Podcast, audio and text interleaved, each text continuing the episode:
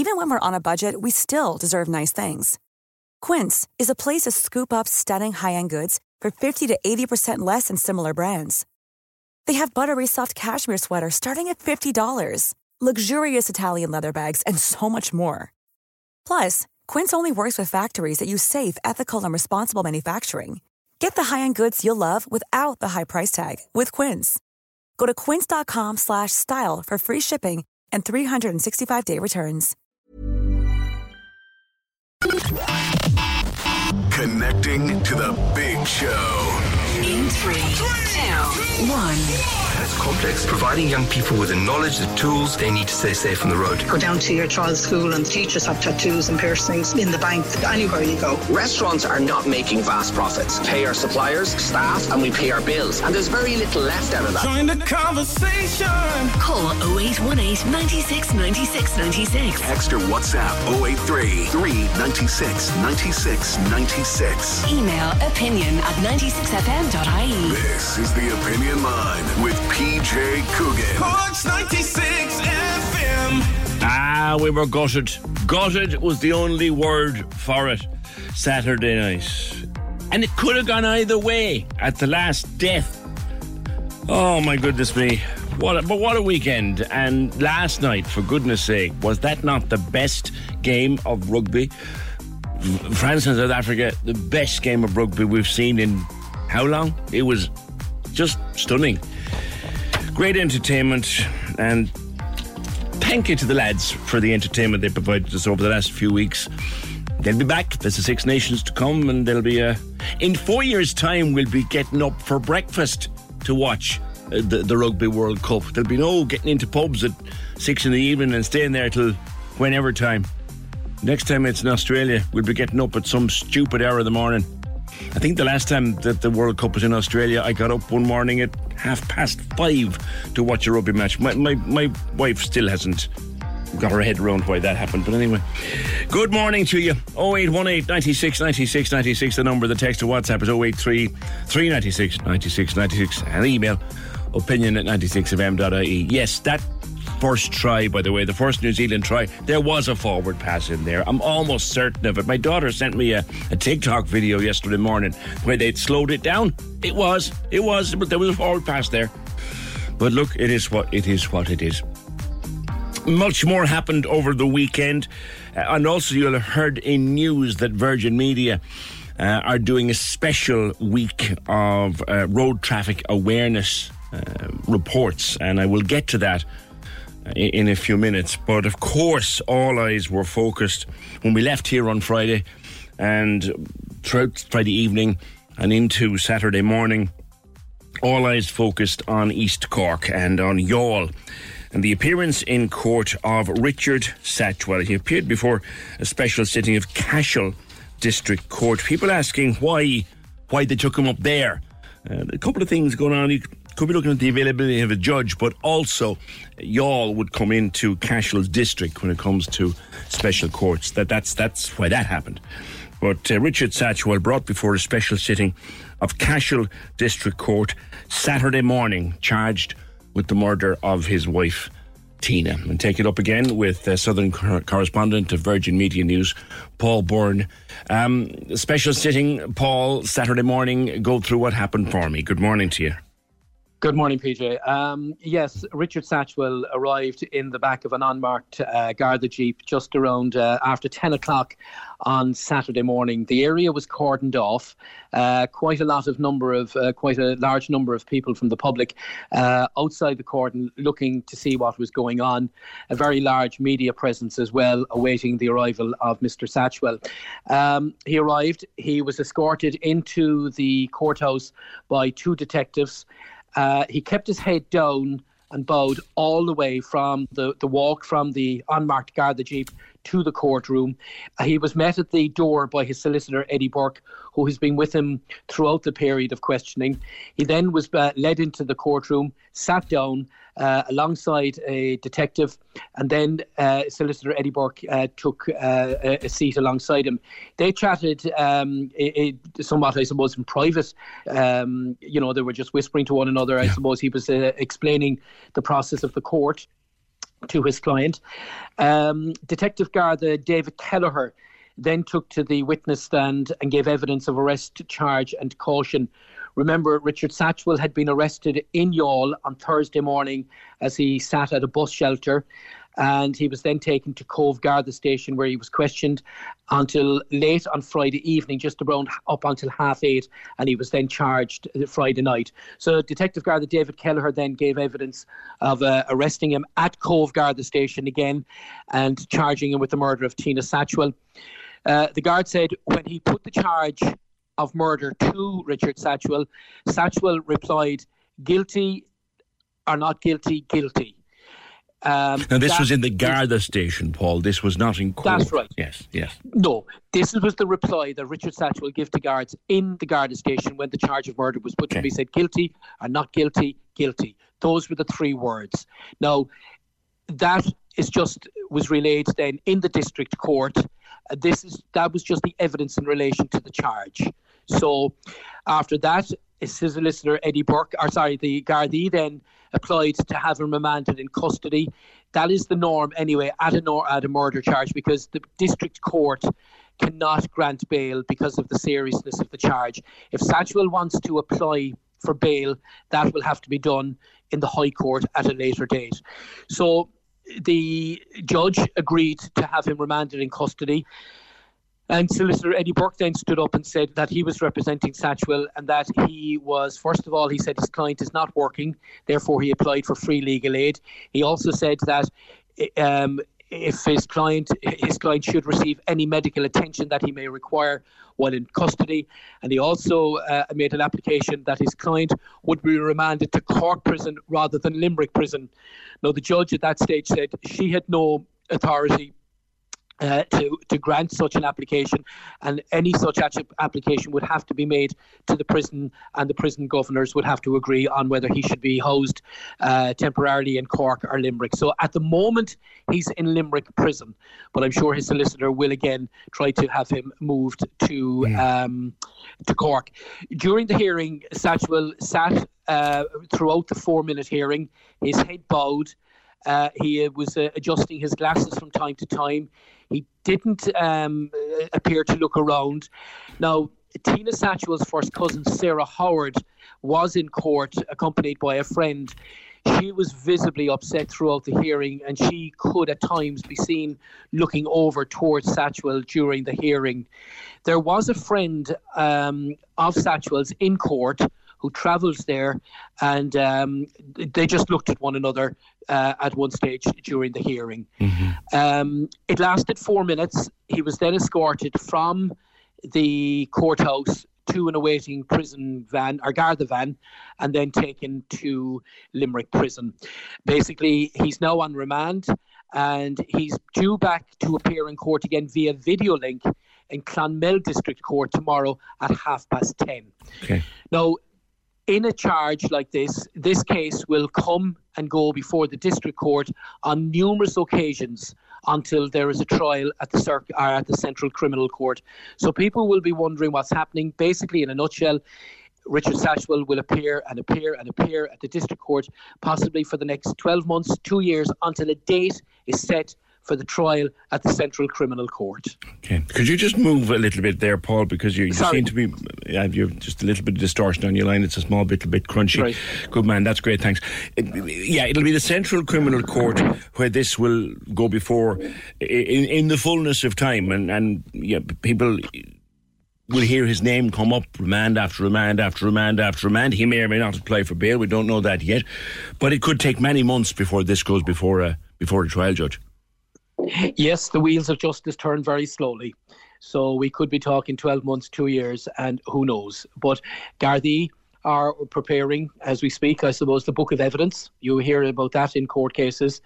Um, this will be a very um, large book with documentation that will be um, cross referenced. And once it's completed, the book will then be served on Richard Satchwell. Mm-hmm. Once they have the book of evidence completed, they will then try and try and find uh, a, a court date.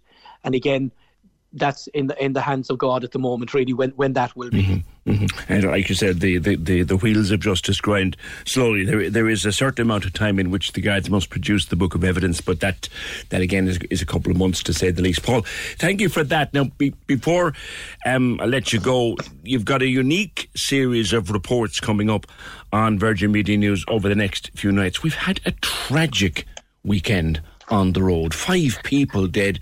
Uh, is it three of them in Munster alone? Yeah, it's it's absolutely shocking. Weekend after weekend, day after day, we hear about the fatalities on the roads, and um, you know there was a period of time when the numbers were starting to come down, but unfortunately, I think um, complacency is setting back in, and the numbers are creeping back up. And remember, behind every fatality, there's a grieving family somebody out there today now following the five fatalities across the roads five families are preparing to bury their loved ones their loved ones set off on a, on a day, a morning, an afternoon, whatever the case would be, and five people didn't come home to their families. It's absolutely heartbreaking to think. It's it's so so painful, and you know, PJ, we've covered and you've covered and we all have covered fatalities over the years, and we hear of figures today. Now again, five lives have been lost, and I think it brings it to something like 146 lives in the first half of this year, or, or so. 149, I think, is the number this morning. 149 is it? Yeah.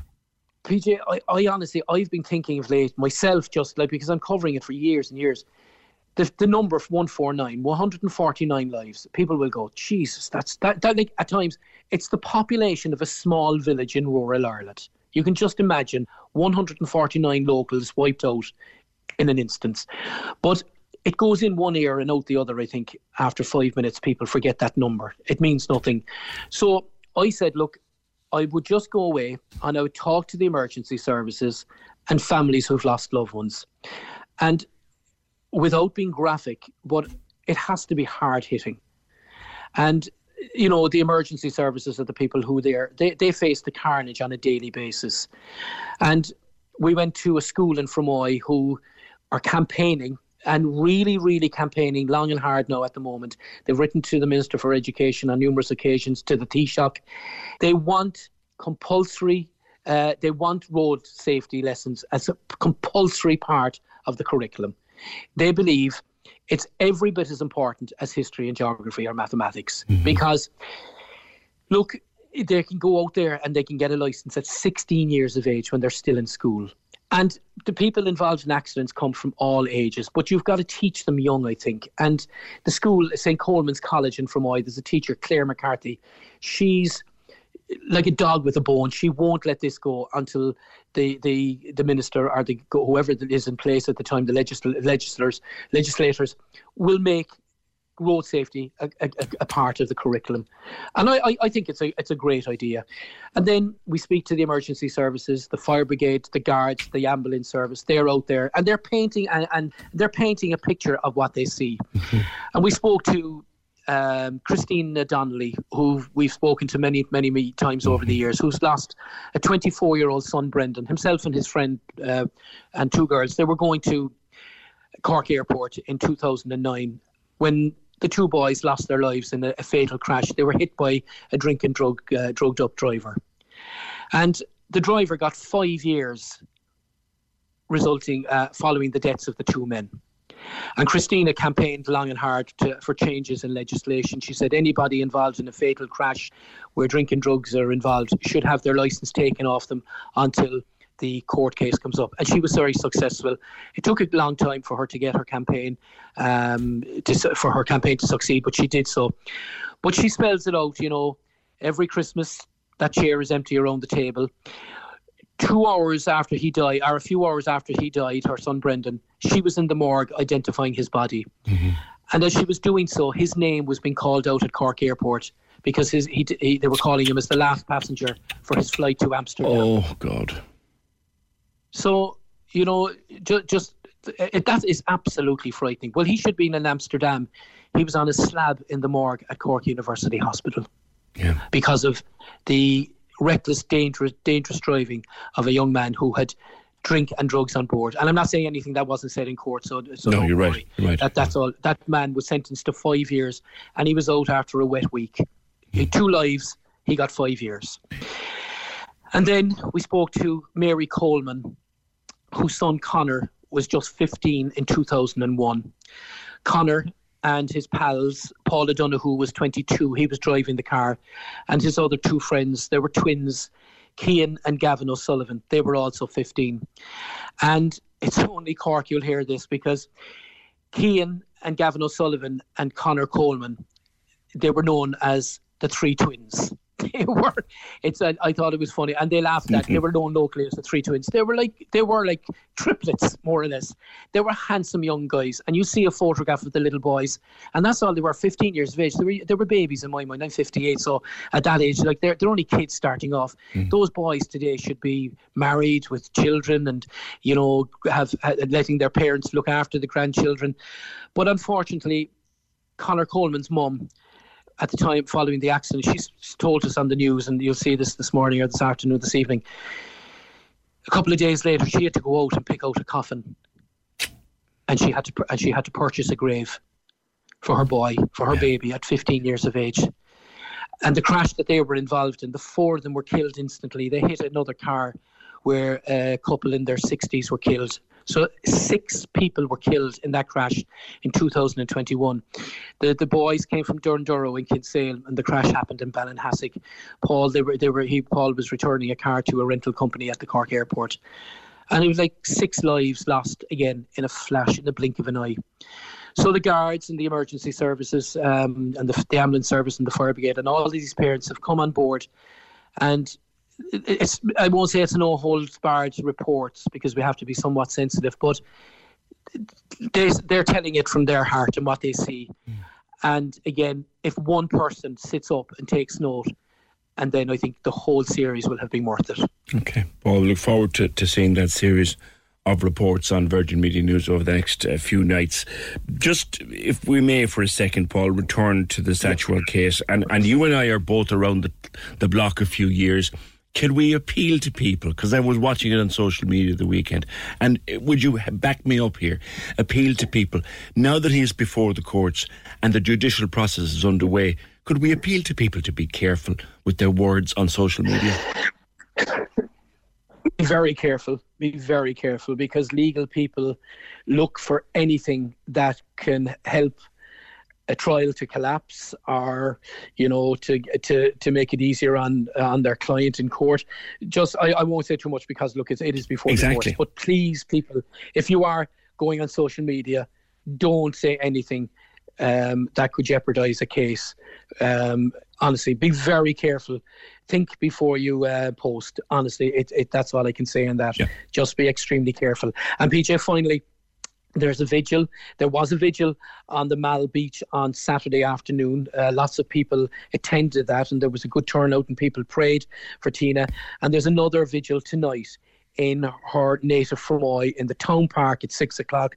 Hundreds of people are expected to gather um, to remember Tina, who like grew up in Fermoy and walked around that park uh, for so many years, and also was never seen without her dogs, uh, Ruby and uh, Heidi, and um, that's where she was always seen with the, with the dogs. They were her babies, and she's going to be um, they, she'll be remembered in the vigil there. All right, your line is about to give up on us. Paul, thank you very much for that and indeed for your coverage of the Satchwell case over the last number of days. It's been exemplary. Thank you. Uh, Paul Byrne of Virgin Media News and indeed of this programme from time to time. But look forward to those um, special reports on road safety and what happens afterwards. What happens after a fatal accident. We move on to the next news story. But the families can never move on. And just the figure of 149, that's 100. Here's a little sobering thought 149 people now dead on our roads so far this year. And my God, it is only the 16th of October.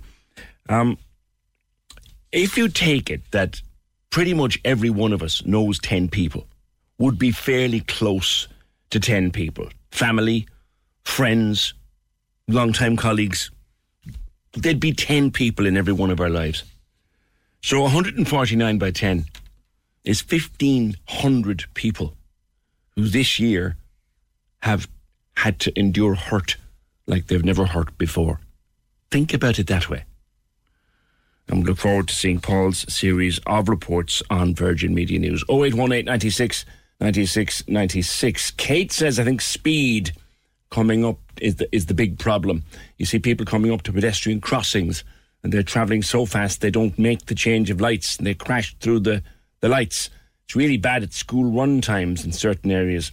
In some places on the continent, they're making the roads really narrow in places like that. So pedestrian people have to slow down. It's time for us to consider something like that. And in Germany, says Kate, they have traffic lights that will stay green all the way through if you travel at the speed limit. But if you break the limit, you get red lights. Crikey, that's I not heard of that before. Thanks, Kate. Another caller. What drivers forget is that pedestrians have rights too, have concerns too, are distracted too. But the difference is that they're in charge of a very large vehicle, so they have to be more careful. Well, caller, you're right. You are right. But the law is very clear. My, my, my wife works in a position which requires her to quote law to people from time to time, and she always says the law is very clear. The law is very clear. If you're involved in an incident with a pedestrian and you are driving, you are always in the wrong. So the law is there to protect the pedestrian. That, that's that's that's a truth. 0818 96 96 96. Join the conversation. This is the Opinion Line. With Hidden Hearing, focused solely on your hearing health for over 35 years. They're all ears. Visit hiddenhearing.ie. Corks 96 FM. Here at Corks 96 FM, we're celebrating our five IMRO Radio Awards. IMRO Radio Awards. This is number one champion sound. PJ Coogan got gold for Speech Broadcaster of the Year, Local Regional. Simon Murdoch won gold for Radio DJ of the Year. And Radiothon got gold for Community Social Action. We picked up silver for Music Station of the Year and bronze for Station Imaging. Imaging. Thanks for listening. From your IMRO award winning station. Corks 96 FM. Turning to the Tina Satchwell story, there will be a vigil for her tonight in Fermoy in the town park at six o'clock. Uh, local councillor Noel McCarthy joins me. Noel, the town devastated at the. You know the events of the last few days, but there is some closure there also for Tina's friends and loved ones. Good morning. Good morning, PJ. Thank you for having me on the show. Yes, PJ, as you said yourself, there is some closure. It's a very, very sad time for for um, Tina's family and all the people in Fermoy. So the community wanted to come together. I got phone calls on Thursday and Friday, and other people did as well to know could we do something to remember Tina's life. And we we said we'd have a visual tonight at six o'clock in the town park, and hopefully people will come along and be able to pay their respects and the town park is a very special place for Tina as well, because that was a location where she walked her dogs on a on a very regular basis, PJ. So that's why the the town park was picked. So I think that's a good thing as well to remember Tina in a place that she loved bringing her dogs there. She would regularly bring the dogs there, wouldn't she, and walk them? Yeah. Yes, and, and that's how people, a lot of people in the town remember Tina. If you mention Tina's name all over the last few years when this this event was going ongoing, they'd always say, "Oh, we met. T- we used to see Tina walking in the town, in the town park, other locations, and always had a nice, friendly hello to people, and people remember." Like that, Mm. and that's what people in Fermoy and surrounding areas remember Tina. of. And we also want to show solid, sow solidarity with her family, her loved ones, her friends, at, at this very difficult time. So mm. that's what we wanted to do this evening in Fermoy, because Fermoy is a great community, like other communities, when the difficult times happen, like this event has happened. Indeed, indeed. And So- she was she was known, I see in social media posts at the weekend, Noel, she was known for her positivity and her approach to life was always keep it positive, always keep smiling, always be happy. And she, she exuded joy, I think is what some people were saying over the weekend. Yes, I, I, I- knew Tina just like other people to say hello to, and always I say friendly, but people that knew her well, that's the way they would describe her. Always friendly, always had a great attitude, and always smiling. PJ, that was another thing that came across. Mm. Smiling, L- loved her dogs. Like you could, everyone knew that. Had always w- two dogs with her, if not uh, definitely one, but sometimes two. And love to say hello and love to uh, interacting with people. And that was a nice way that I think the people from my surrounding areas will remember Tina in her hometown, mm. and and and especially her neighbours in St Bernard's Place and Fermoy, and her neighbours in Liam McGarrett Place where she lived for a good period of time before she moved to Youghal, mm. and and Fermoy is, is really thinking of all them to, today. That's why the visual tonight is so.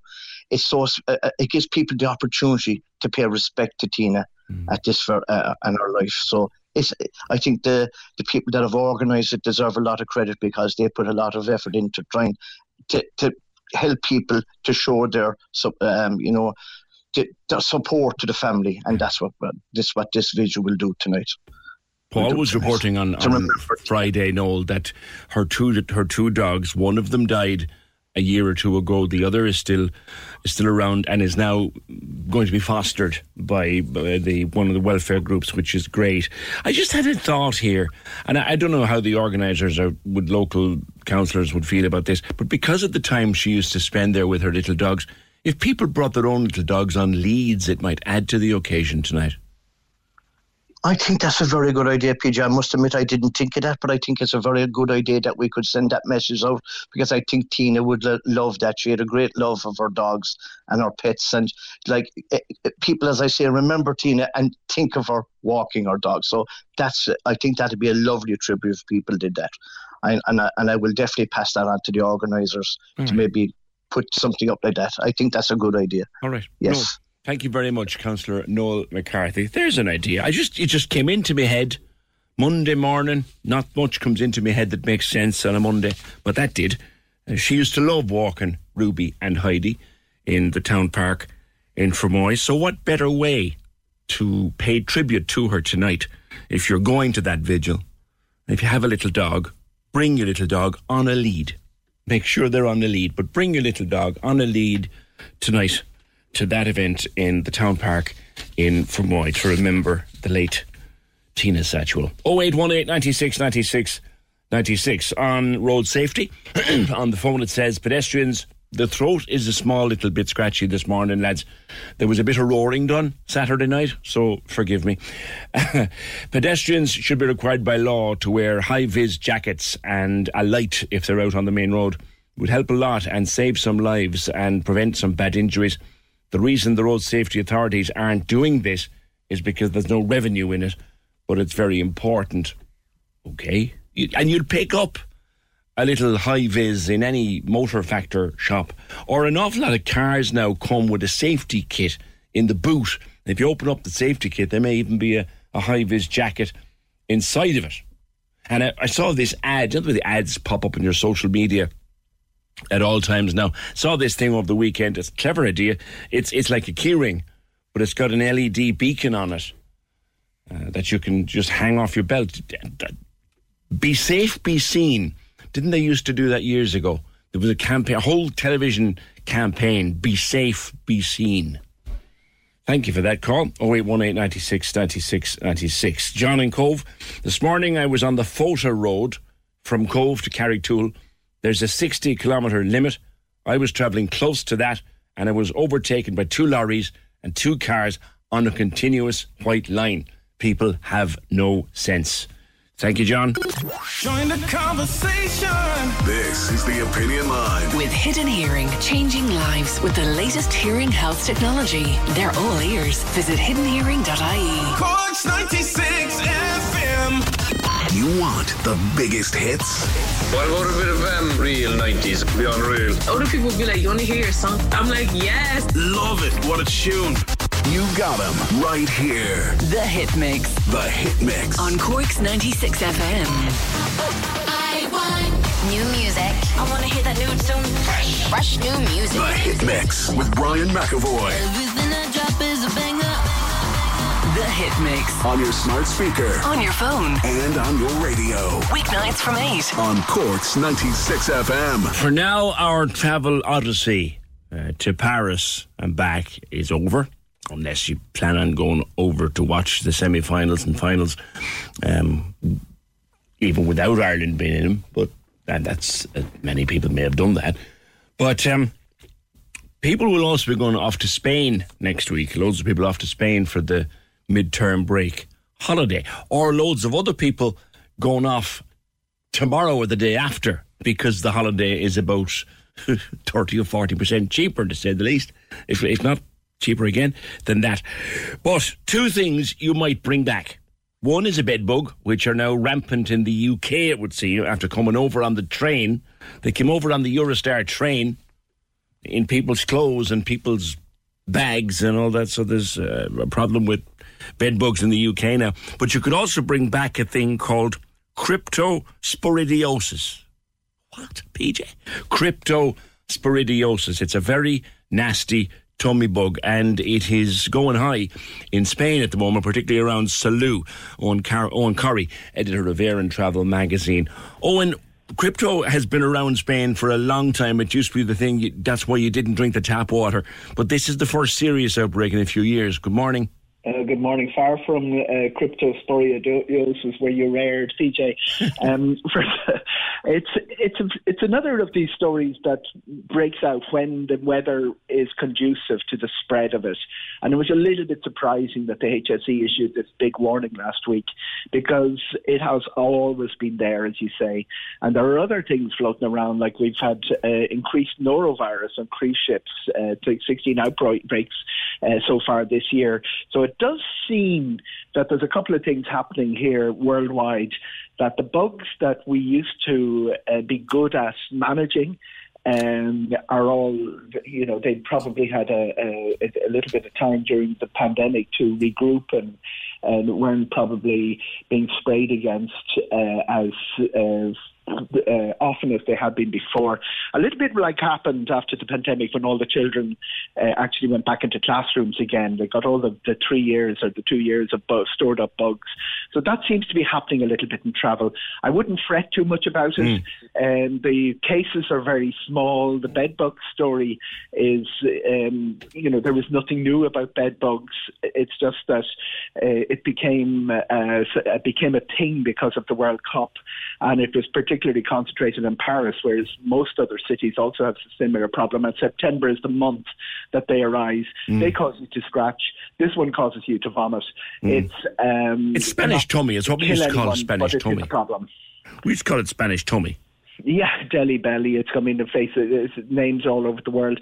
Interestingly enough, um, Salou had a very bad name. It had a very bad incident in the early 80s, which almost wiped out tourism. That it's a beautiful resort with loads of flights, including Cork, um, to Rea, to um, Reus Airport, so and Barcelona. But what's really um, know, what really fueled it up this summer was the very hot summer. Um, it changed the, uh, it, it, just baked out the land. Obviously, with the wildfire situation which which arose during July and August, but uh, um, the increased temperatures probably. Uh, contributed to the uh, level of it, and but looking at the news reports, um, you know, this is a big threat to uh, holidaymakers. It's probably why the HSE responded with that statement last week. They said about a month, the last month, people coming back from the Med, particularly Salou, and they itemised Salou. But there's a reason they did that. It's our biggest, um, if you look at the number of flights, it's the biggest inflow and outflow from Ireland to mm. a region where the the bug would be found.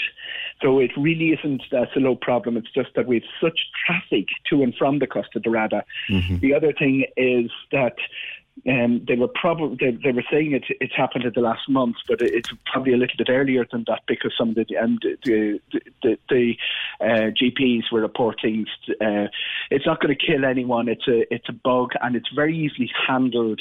Uh, the HSE picked out one of my favourite pieces of advice, or one of my standard pieces of advice, which is ice in your drink. It's the one everyone forgets about. They're always cagey about water and things like that, but ice in the drink. And uh, I was going to pick you up on that, Owen. I was going to pick you up on that because if you see a little, and you will around Spain, you'll see trucks with Cubiton written on the side of it. It's factory ice. They don't make their own ice anymore in the restaurants. It's factory ice in bags, and you can buy it in supermarkets too. Surely that's safe enough. I wouldn't. I wouldn't imagine the factory ice is the problem. I think probably the local, more local, smaller bar stuff is. Um, but it's not something. It, it is the one that everybody forgets about. Yeah. It's the one that you know you oh make sure we don't drink uh, tap water and all of that stuff because people get even in Ireland uh, people arriving in Ireland holidaymakers in Ireland have got sick from tap water. Um, but they you, they are careful about that. The washed vegetables is always an issue. You Yeah. don't really know what's going on there. Uh, the cooked food is always uh, easy to, easier to monitor. It's not so much a problem in Spain. It really is for someone who travels, and a lot of Irish people have spent uh, a year with a back with a backpack uh, going around places where uh, food issues are much worse in Asia, and I wouldn't even compare what people are experiencing on a package holiday and your beach holiday in Spain with what uh, risks you face when you're traveling around. I think I, I came down with uh, cholera. I, I, I'm not absolutely certain it was cholera, but it was so debilitating when I was in India once.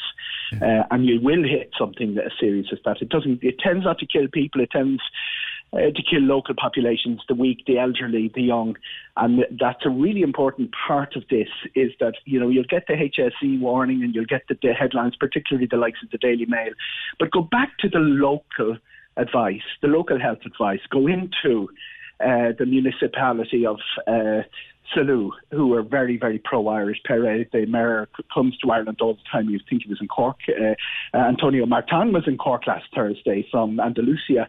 So they're very conscious of their Irish uh, clientele. And they look at the local health advice for people who live there. And that really tends not to be as sensationalist as some of the headlines that we see coming across. Mm. The minute HSE start issuing warnings, people sort of get their knickers in a twist about it. But it, it's it's not a new thing. It's it's not going like you said, if you're in good health, you'll feel a bit manky for a few days and, and then you'll be all right. Yeah, the HSE dynamic is interesting because they they all they complain a lot. Every time you meet them, you know they complain about the level of publicity. They co the whole pandemic thing was that they were almost sidelined. Uh, and they don't know whether to give genuine advice or to, you know, uh, you know, and downplay things, or to go for the headlines that land them in, particularly the websites, you know, the the, the 24-hour channels, uh, news channels, and also what goes on with a lot of websites. So they're they're cagey all the time about publicity, but I do think there's been a change of policy that they are going to be uh, running with the warnings a little bit earlier than they would have in the past, and this is one of them. All right. Okay. Thanks, as always, to Owen Curry uh, of Air and Travel, or Air and Travel magazine. He's the editor. And uh, thank you very much, Owen. 0818 96 96 96. There's the thing I did notice, though. If you were going to go to Spain, say, for the midterm break, so if you were going to head away next week, the cost compared to this week is just bananas. Bananas. It's it, look, it's the old economics of supply and demand, but it doesn't make it any easier when you're when you're when you're writing the check. Oh eight one eight ninety six ninety six ninety six. Actually, if you want a good laugh, right? If you want a really good laugh, and I'll find it later, and I'll try and maybe share it on my socials. Billy Connolly, the great Billy Connolly, has a piece uh, about not drinking the water on holidays, and you will be picking yourself up off the floor. It's one of his greatest moments in stand up comedy. Uh, I've seen it a hundred times, and it just reduces you to a mess every time. It's just brilliant. Billy Connolly drinking the water or don't drink the water. Look it up on YouTube and enjoy. It's about six or seven minutes long. It's about a, him going on holidays with his family. It's just bananas. It really is. 0818 96 96 96. Do you watch nature documentaries? And I don't just mean the general ones now with Mr. Attenborough and all those. They've been cheating. Did you know that? BBC have admitted this. They have been cheating on us, um, dramatising what we see. Uh, Hamza Yassin, who is a major documentary maker at the BBC, has admitted that some of his wildlife scenes are faked. Excuse me. He's the guy, by the way, who won Strictly Come Dancing last year. He said some of his wildlife shows have been edited to make them more emotional for viewers. And they're, now they're calling in the next Attenborough. Um, he had a Birds of Prey documentary. And he admitted that a few scenes in that were dramatised. to get more emotion out of the viewer. Do you know what? I'm not at all surprised by that.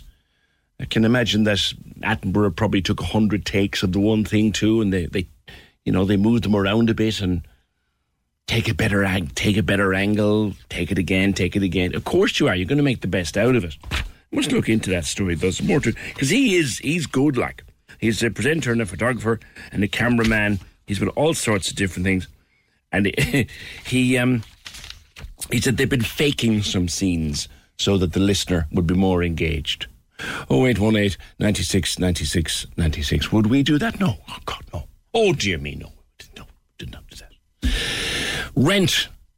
Do you see this? I saw this at the weekend and I tried to go back into it and, and open the link again and I couldn't.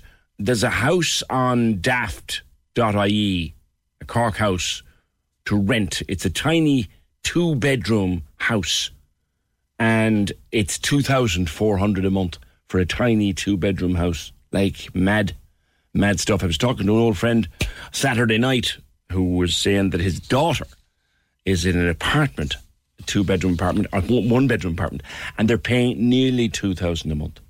Like rent is gone just Nah. Cork's 96 FM, there's a bit of news, has just broken this morning on the concert front for next June. We know that Cian Ducrow is to play Musgrave Park in June. We know that one. Uh, we haven't had any, um, what should we call it, marquee announcements yet for for next next year. I'm sure they will come, but we've just had this morning confirmed for Musgrave Park on the 20th of June. Take that take that just confirmed this morning for Musgrave Park on June 20th, 2024. That's a biggie. That is definitely a biggie.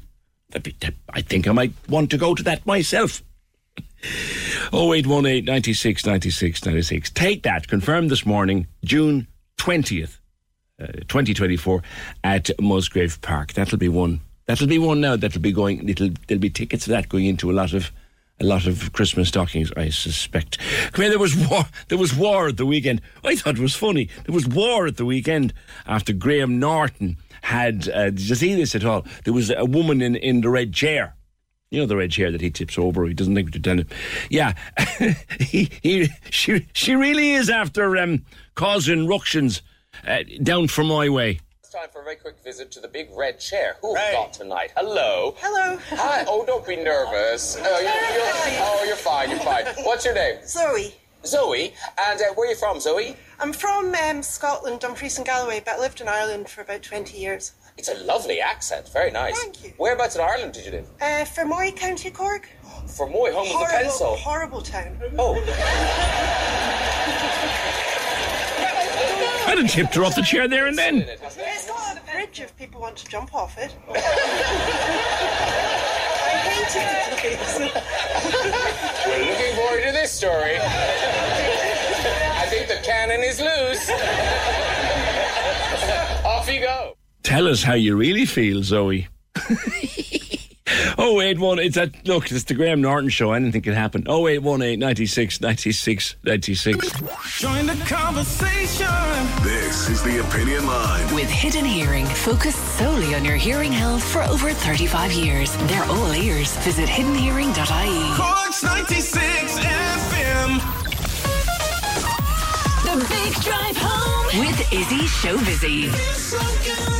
On Cork's 96 FM. Join me weekdays from 4 p.m. for chances to bag yourself Oak Fire pizza vouchers for voice notes like this. Any chance you could play the Becky Hill song there, Disconnect Free, because I'll be disconnecting myself now shortly. I'll keep you company no matter what you're up to. Come here, can you play some belters only? I just need a good song to get me in the mood going up the road to Dublin.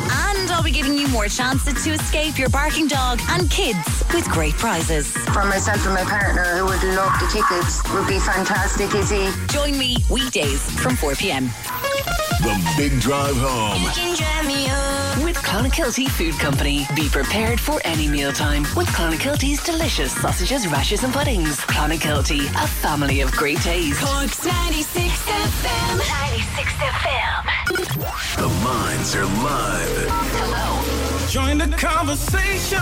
Call 0818 96 96 96. Text or WhatsApp 083 396 96 96. Email opinion at 96fm.ie. This is the Opinion Line with PJ Coogan. Corks 96 FM. Never ceases to uh, amaze me how small this world actually is. Like, I played you that bit from Graham Martin from the other night, where he had this woman, Zoe, in the red chair. And she said she was from um, Dumfries in Scotland. And she said she'd lived in Ireland for over 20 years. And she lived in Fermoy, which she described as a horrible, horrible place. Even Graham was a little taken aback. I thought he might flip her in the chair even then, but he didn't. He didn't. So we played you the audio before 10. And wouldn't you just know it? Like, I mean, is anything more pure Cork than this? I know that girl. I know that girl. She worked in Coolmore Stud. I'm very annoyed at those comments. She lived here for 30 years. It mustn't have been that bad. Very bad form of her. She was never like that. Not sure why she made those unfair comments from a Fermoy resident. Thank you.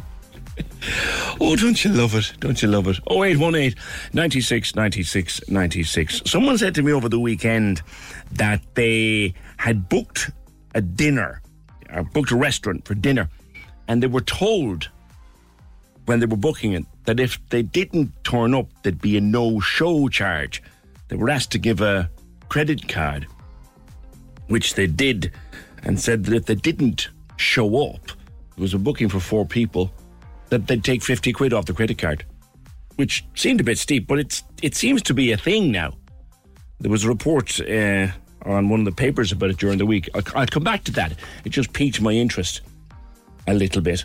Uh, 0818 96 96 96. Coming back to road safety and pedestrians from the last hour, and the comment that we got where someone said that pedestrians need to make themselves more visible. Uh, I didn't know this. The RSI, uh, the RSA, that's the Road Safety Authority, will give out high vis jackets free. Thank you, Sandy. And Sandy agrees it should be the law that you should wear a high vis. Orange and pink are the best to be seen in the distance. The green isn't that effective. Love the show, said Sandy. Sandy, thank you for that. I did not know that. I presume you just go on their website and they'll send it out to you. That'd be handy. Very handy. 0818 96 96 96. Now, we have talked over the last few months about the state of the flats on Noonan's Road, St Finbar's Road, Fort Street, just that general area up there. We're all agreed now. They are in an atrocious condition. And in fact, there was a report I'm reading here from the Echo, which has been covering this story in detail.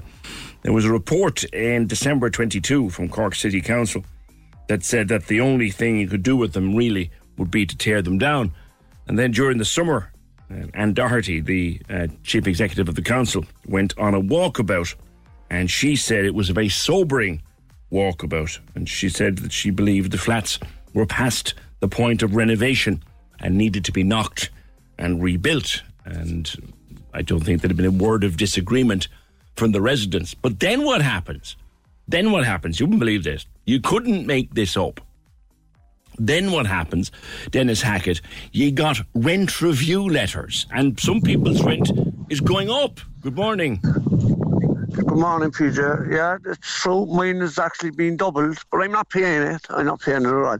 they can take me to court if they want to. they're, they're actually doubling pe- some people's rents, like. Good Lord, can you get out of the are. wind there, Dennis? Yeah, get out of the wind if you can. That'd be that'd be great. Uh, two seconds, I don't know. Uh, um, yeah, but they're, they're actually sending people letters asking for more money, like in the condemned. The buildings are condemned, but they won't say the word. Right. Well, yeah. The, the, the, according to Ann Doherty, she said in her opinion that th- they need to be knocked and rebuilt. And this report back in December said there were major structural defects. Yeah, bits falling off. It would, would count that, wouldn't it? And they recommended the demolition, and then they send you out. Yeah. Remind us how bad your own conditions are, for example, Dennis. Uh, mine are they're not too bad. Mine, mine is okay. I have a nice house. The, my problem is that the centre of the block of the bit, the block that I'm in is collapsing. It's subsiding. There's a, a six-inch crack going around the whole block. Right, right. And th- there was people with rats and everything. We were talking to them. There's there's people living in atrocious conditions in Noonan Road and Finbar Road. I, I not I don't know anything about Fourth Street or Dean Street. Right. But there's some people up Noonan Road and Finbar Road living in atrocious conditions, and yet the council are still asking them for more money. They've actually risen the rent. Some people pay in the post office through their social welfare payments.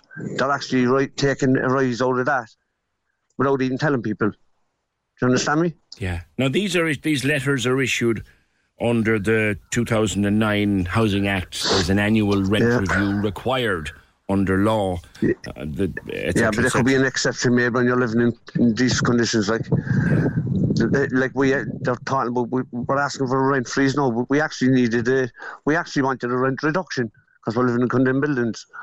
Yeah. But that's not going to happen. So we'll have to settle for rent freezes. Take us a start, like. Yeah, yeah. Now you say your place is okay, but the block in which it's in, sure, that that means your place is in, in as much danger as anybody else's. That's true, yeah.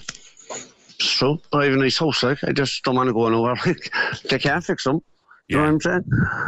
Well, the, the chances are not to do anything. They'll have to knock them down, take you out, put you somewhere Yeah. else, and put you back then afterwards. Yeah, but we, I, yeah, but I've been told by one councillor, and not naming anybody, you know, that I'll, I'll still be sitting there in four years' time. So, you know, Well, you know nothing. You know that nothing happens happens quickly in this country. Yeah. uh, I know, yeah. so what can you do? It is what it is. But uh, as I said, I'm not. I'm, they're looking for double rent on me. They're not getting it. I'm not paying it because I control my rent through the bank. They they they, they um they, they use words like regeneration, but No, they won't say the word condemned. You see? yeah. Yeah. But sure, what is it? What what is it if you're going to knock them and rebuild them only condemned? Yeah, yeah, only condemned. Yeah. You see, the thing about it is, if, they if just they, won't did, it, like, if they did formally call them condemned, here's the problem. If Yeah, they did if- formally call them condemned, they'd have to move you out. Yeah. That's the problem. And I don't think we should we should be paying the rent that we're paying either for them, like if they are condemned, you know. Do you mind me asking how much they're charging you? Uh, at the moment it's around fifty five and they're looking for a hundred and one seventy now. 100, 170. Yeah. And but the point that was always being made as well, Dennis, is that do you know if, a private landlord would be hauled up over the conditions you're living in for much, in fact, for, for much less, a private landlord Yeah, yeah. would would be in trouble with the RTB. Do you know? They would, yeah. And, living in conditions that it's bad for your health, it's bad for your physical health, your mental health. Things No. get dirty. You no, they are sending. They are, I will give them the space. No, they are sending people around to fix drafty windows and stuff. They actually done my place last week. Okay. Just, just to get us through the winter, like. What but they do? there's other people living in refit them or atrocious conditions. What, what they do? Sorry. What did they do? Did they seal them up, or what did they do? No handles and seals, just because there was first there was drafts. So I had, I had to stuff actually stuff newspapers in the winter, just keep the draft out. You know, the heat was going out the windows, like. So they've fixed that problem. Yeah, yeah. So I'm going to be sitting there for a few years anyway. Not worried. Well, I, yeah. Just like the building stand like. Well, you just hope that there wouldn't be any sort of structural problem that that would spread to Yeah. yours. I mean, th- those could, like there's rats nibbling on stuff. And one There, woman was- there's, yeah, there's people living in Owen's Road. They're rat infested. Yeah. They're, they're actually in the houses with them. Yeah, yeah. One one woman was telling me that her child found a dead rat out on the out on the That's patio. Yeah. And they're afraid to go out on their patio or their bat- balcony. Some of them are afraid they'd fall. Yeah, and there's a few people after being rehoused of it now as well. Oh, really? Some people got houses, uh, got off. There is, uh, there's two or three people after getting houses of there. Uh, so they just got lucky. Like they were bidding on the CBL or whatever you call it. I'm not even Yes. looking at that. CBL, yeah, yeah. There's people having to throw food out because the mice and rats are getting at it, and Yeah, yeah, that's that, right. that brings more expense. Just, then I tell you no, replace the food. Like. just disgraceful. And then the hand, and then hand you rent increase. Rent increase. Then they hand you. Yeah. That's Yeah. that's that's just bonkers. That is Well, just. it's out there now anyway. People know about it now. So you're living in those conditions. There's a report says it needs to be they need to be demolished. Demolished. The the chief executive went there and said It's a And sobering. we we we seen her one, we seen her once, and that was it. Yeah. She never came back near the place again. She said and it the was place her is all sense- over. No, they they had they had cleaned up the whole area for our walkabout, Oh, yeah. and as soon as that was over, then She said it was been left again. It was her sense, and again, I'm quoting from the Echo here. They said it was her sense that the flats were past the point of renovation and needed to be knocked and rebuilt. That was in July, and then you get letters in October. just just. October, yeah, Putting the rent up. yeah. Wow. Great, no? It, it actually, you actually couldn't make that up, Dennis. No, no, you couldn't. You know, if, if you read that on a newspaper about some strange place elsewhere in the world, you'd say, nah, that, that's not true. That's not No. true. But, but here it is. Here Yeah. it is. It's crazy. It's But all I absolutely... can say to you, PJ boys, thanks for putting it out there, Anna. Not at all. Anytime you're always pushing an open door. Dennis, thank you very much. That's uh, Dennis Hackett uh, of the Noonan's Road Residents Committee. They are living in appalling conditions up there. Places are falling down around them. They're rat infested. The rats are eating the food. Uh, it's it's just ridiculous. There's pieces falling off their balconies. There's wind and rain coming in the windows. Now, as as Dennis said, they've come in and they've done up his windows, which means he'll be there for a while. But the best thing to do with them, everyone seems to be agreed that the best thing to do with Noonan's Road and Finbars Road is tear the whole blasted thing down and rebuild it and move people out while you're doing that. We've all that agreed. Everyone knows that. And then they send them out letters putting up the rent. Like you really, really, really could not make it up. And remember, we're not talking here. We're not talking about some private landlord or vulture fund or anything like that. Not talking about anything at all, right? We're talking about the council, the biggest landlord in the city, the council, leaving people live in these kips and then putting up their rent. If we were talking about a private landlord, there'd be ructions, there'd be protests if we were talking about that. But no, biggest landlord in the city, the council. 0818 96 96 96. Join the conversation. This is the Opinion Line. With Hidden Hearing, changing lives with the latest hearing health technology. They're all ears. Visit hiddenhearing.ie. Corks 96 FM. Yeah, you can't stress it enough, really. If we were talking here about private landlords letting people live in appalling conditions, then there'd be ructions, and rightly so. But we have got council tenants living in appalling conditions. The council is their landlord. The biggest landlord in the city is their landlord. And the conditions are appalling. Sylvia, you got in touch um, because you're worried about your mam and the conditions she's living in. She's also a council tenant. You sent me photos, you sent me videos, and it's it's it's pretty grim. Good morning. Good morning, PJ. Yes, um, you see the videos that I've sent you. I have. Uh, due to the conditions of my mother is living in. Um, she's an elderly woman. She's 72 years of age. She's living in the north side of Knocknaheeny, Clara Gardens. She's there 42 years. Yeah. Um, she's reared 10 kids in that home. Wow. Um, To go through the problems that are there. She has a, a leak. She has no heating. She has no hot water, and she has rats. Start with the start with the no heating and the hot water. So it started like five years ago. There was a problem kind of to the boiler. So the heating would only come on maybe for an hour.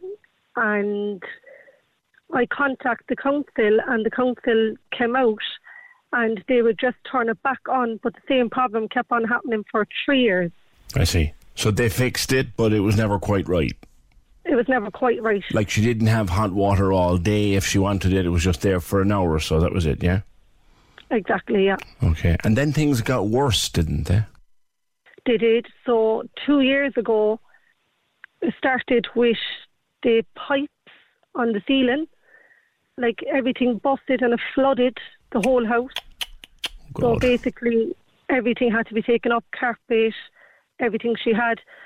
Now the ceilings, as the videos that I sent you that you could see, there's like wires hanging out in the ceilings. Yeah. To describe it for listeners, what I'm looking at is the beams of the house. The plaster is gone because it rotted. So I'm looking up at that. She has no hot water and no heating. She's no hot water then, so she's like at her age of an elderly woman, her time is half seven in the morning. So she gets up and she has to go for a freezing cold bath and then she has to go downstairs to a freezing cold home and basically she's freezing inside her own home. Mm. Does the boiler even work? The heating even work? No, doesn't come on at all. You can't turn it on because when they came out from the time of the ceiling, they put a box in for her to give her the hot water and said, "Oh, we'll be back next week to repair it," and they never came back. That was t- over two years ago. Okay. PJ, this will be her third year without hot water or heating in her home. If she'd go through this Christmas again, it would be her third year. Now, to add to that, she has rats. Where are they coming from? So with Claddagh Gardens in Knocknaheeny, there's always been a problem with rats, and they come from outside. So I've contacted council and I told them that the rats were getting in from the outside by her garden. So they did send someone out a few years ago and they concrete under the wall where the rats are eating through and getting into our property. Okay. So that never helped. They just kept on eating through and are working their way into the house now. Whereas the pictures I sent you, as you've seen, that there's actually holes in the wall from them eating through the concrete while the plaster on the wall. Yeah. Um, they've actually even ate through the, the side from each side of the fireplace in her front room. So they're actually running from one side of the fireplace to the other when you're sitting down watching telly. Oh, you'd see them like. Oh yeah, you can see them. Yeah, we actually have videos of them and photographs of them. Um, so as I explained to you as well on the text message when I was reaching out for help, the um, couches we went through three coaches in the past three years with her. The rats are actually eating through her couches. God. Okay. This is her third one, and she can't keep up with pain and putting stuff into her home. She would have a beautiful home around her, but we actually can't do it properly for her with all the problems that she has in her home. Yeah. Now I know that you've been emailing the council. Uh, any responses? I have, and I've been ringing constantly, and all I'm getting when I'm ringing is, oh, we've logged that in, we'll have somebody out and look. So maybe with the last past three years, they've been two people come out and they've looked at the ceiling and said, oh yeah, we'll be back next week and we, re- we will repair it, and they never came back to, to actually do it. So the ceilings are gone. We have the pictures. That's an awful situation. The, the boiler isn't working, so she has no heating. She has no hot water. She's 72 years of age. How's her health, Sylvia? This has actually given her health problems, PJ. It put her, uh, she's been in hospital twice in a couple of months. Mm-hmm. She's actually suffering now as well at the moment with her kidneys. Like from, she's constantly getting kidney infections from using the cold water, Yeah. And she ended up um, being hospitalised twice due to her living conditions. But that, that, that's, that's filthy. That's not hygienic. You can't live in that, like. No, like she has her kitchen then, and in the kitchen, as I sent you the pictures, you can see the bucket. Yeah, what's that bucket doing? So, like, say if I come up in the morning and I need to make my mum a cup of tea, it will pour all over the kitchen. So, actually after going in under her kitchen, so it's after damaging all the back of her kitchen. So when you're using your kitchen sink, it's it's leaking out underneath and you have to catch it in a bucket. Yeah, you have to catch it in a bucket. It gets overflown, or if you don't pour it out in time. So, like at her age, she's 72 years of age. She has to lift that heavy bucket, PJ, every day and pour it out the back. Crikey. And like her, it's even causing her to get back pain from carrying the bucket to the back door all the time to pour out the dirty water. Obviously, that's pouring, you know, and it's leaving all under the presses destroyed. Have you contacted any of your local councillors, say? Well, I've contacted Mick Nugent. Mm-hmm. Um, I sent him all the pictures and the videos. Now, he didn't get a reply back off Mick. Well, Mick listens to the program, so as soon as he hears your voice, he'll probably ring. But, but you're just Yeah. looking. You don't care who comes and sorts out your mum for the winter. No, like as I said to you when I sent you the text message, my mum is not asking for a new home or anything. She's not asking for much. She's just asking for comfort in her own home. She is 72 years of age. Like, she's been through stress enough of all these problems. Now she's stressing more every day, thinking what's going to happen next in her own home. She is a very proud woman. She don't like to tell anybody her business, but it's come to a point where she actually can't live like this anymore. Mm, and that's why you've reached out to us. I'm, I'm grateful that you did, Sylvia. We have a, you, you've sent us practically a file of videos and photographs of stuff here. So if anybody is listening, and they do listen to us inside in the city hall, you can be sure of that. Uh, someone can contact us, or any one of your local councillors might get the ball rolling. Because it's only a few weeks away from the winter, your your mum must be must be very afraid of the winter. It's getting very cold and it's getting colder every day for her. And I'm afraid, basically, if I go up there one of the mornings and anything happens to her due to the cold or the ceiling, like when I tried to make her a cup of tea the other morning, there was like sparks coming from the ceiling. So like she could be electrocuted in her own home, PJ, or she could be froze inside her own home. Do you know? Sylvia, I'm not going to be a politician. I'm not going to make a promise to you. The only promise I will make is we, we said we'd talk to you. We've talked to you. And if anything can be done, then we'll certainly point them your way. If, any, if anyone comes forward looking to help, we'll point them your way. How's that? That's brilliant. It's that time of the year. Your vacation is coming up. You can already hear the beach waves, feel the warm breeze, relax, and think about work. You really, really want it all to work out while you're away. Monday.com gives you and the team that peace of mind. When all work is on one platform and everyone's in sync, things just flow wherever you are. Tap the banner to go to Monday.com. Even when we're on a budget, we still deserve nice things. Quince is a place to scoop up stunning high-end goods for 50 to 80% less than similar brands. They have buttery soft cashmere sweaters starting at $50, luxurious Italian leather bags, and so much more. Plus, Quince only works with factories that use safe, ethical, and responsible manufacturing. Get the high-end goods you'll love without the high price tag with Quince. Go to quince.com slash style for free shipping and 365-day returns. And thanks very much for all your help, PJ. You couldn't have done no more for me. You're more than welcome. Thanks, bye. Cheers, Sylvia. And there's another council tenant, not the tenant of a private landlord, not the tenant of, you know, one of these greedy types, vulture funds, whatever. No, the landlord, the tenant of the council and the state you live in. And we have the pictures, we have the photographs. So it's genuine, genuine call. Uh, Sylvia, thank you. Oh, 18 96 96 96. I just mentioned this while ago. A pal of mine said to me the weekend they were booking a restaurant for, for a birthday party for four people and uh, rang up and were asked for a credit card number. No problem. Gave him the credit card number. And then the guy on the phone said, Look, if you don't show up, if you ring, if you can't make it, ring us. If you don't show up, it's 50 quid off the card. And it'll be taken there and then on the night. So, right, fair enough. They did take it up, so it didn't didn't matter. But it turns, I'm reading a, a piece in the paper over the last few days that this is happening now in restaurants, in hairdressers, in spas, health clubs like. You, you book and you give a credit card. And in order to um, cut down on no shows, which, by the way, I think not to show up is without letting a person know you can't make it is disrespectful and rude.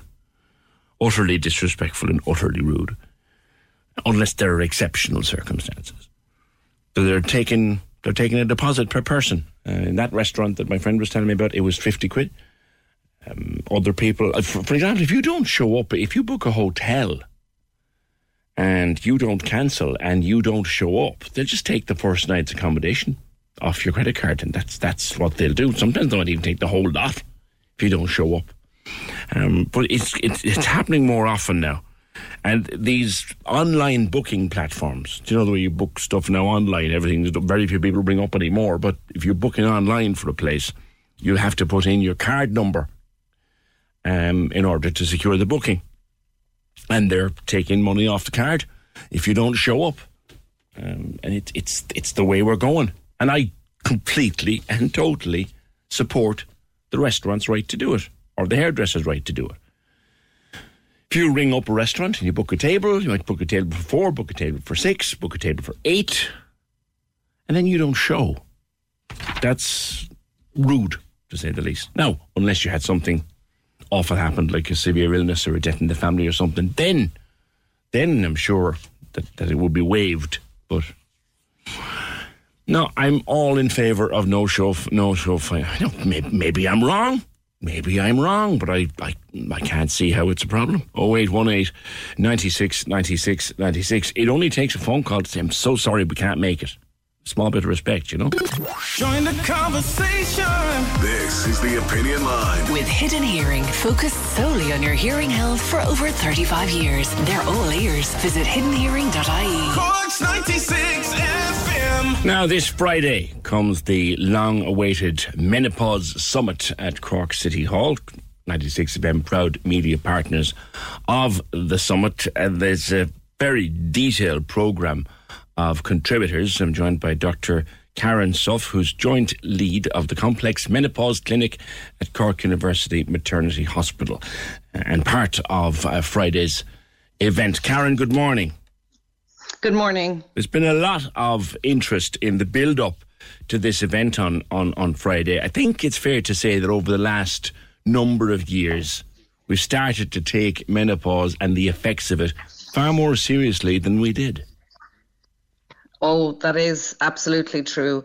Um, and we're working, I suppose, all the time to make sure that women are kind of prepared and informed and have good, you know, evidence based uh, knowledge about how to navigate their menopausal symptoms. Uh, I suppose there was two issues historically. One was that women tended to suffer in silence and nobody spoke about it, so people didn't recognize really that uh, what was happening to them. And uh, I suppose the other revolutionary thing was um, we, we, had a few years, you know, several years there where HRT was sort of, you know, discouraged in general by the medical profession. And, you know, the new research and new forms and types of safer HRT has revolutionized the treatment of menopause there was a myth connecting HRT to cancer and it did an awful lot of damage. You mentioned the symptoms, and we, we now know they can start in women as young as 35 or 36 or maybe even younger sometimes in, in rare occasions. So what what should women be looking out for? Particularly younger women, maybe in their 30s, would give them a warning that this is about to arrive ahead of schedule, shall we say? Absolutely. So uh, I suppose every woman is different every woman has their own individual kind of pattern of where their estrogen receptors are in their body, and therefore all women experience menopause differently. Um, and for some women, it can be very obvious. You know, they start to have, you know, your classic hot flushes and night sweats, and all the kind of knock-on symptoms that they bring, like very bad, very, very poor sleep, fatigue, etc. For some women, it's very much mood and uh, sort of what's called brain fog. We lose our kind of verbal memory. Mm-hmm. So problems organizing your thoughts, problems um, getting words out, causing it causes massive difficulty in, for women in their jobs in particular. Um, and for some women, it's very uh, physical, like aches and pains in their body, dry eyes, you know, trouble with their hair and skin change dramatically. They might get really, really heavy periods. They might get periods that are closer together. They might get a fall off in their periods. It's extremely individual, which makes it really important that people kind of have an idea of the range of ways that it can affect you. Mm. And they will think, won't they, oh, I'm only 34. That couldn't possibly be the menopause. There must be something else wrong with me. Uh, absolutely, and I suppose uh, you know there there's two parts to that. We don't want to be blaming everything on the menopause, so it's very important, you know, to have uh, you know good I suppose, good access to your GP to discuss your symptoms, make sure there's nothing else that could be causing these symptoms, and then how to navigate what you would do if if it, if they are menopausal symptoms. Uh, for some women, they have loads of symptoms before their periods stop. For some women, it's a much shorter duration. The you know the average is about eight years, but we know that some women experience 20 years of symptoms, and for some women their symptoms are all over in 18 months. So it's extremely individual. Mm. It is very strange, isn't it? And that there's no, there seems to be, if you put 10 women into a room, no, ten, no two of them will experience menopause the same way. Well, yes, that is for sure. And but I suppose hormones throughout a woman's life are a little bit like that. So some women have very cyclical kind of mood symptoms related to their cycle. All you know, eh, teenagers will have a different experience through puberty. Women experience pregnancy difficult uh, pregnancy in different ways. So we know that you know there's no one size fits all, unfortunately, when it comes to treating a woman's hormones. Wellness and and looking after our health is is much more commonplace now, Karen, than it used to be. And we like to prepare for things. We like to look after Yes. our nutrition for when we're getting older and stuff. Our exercise when we're getting older.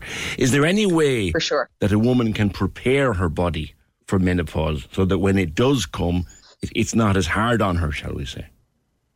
Absolutely. So, like midlife health in general is a good opportunity to, I suppose, do a an inventory of your health in general.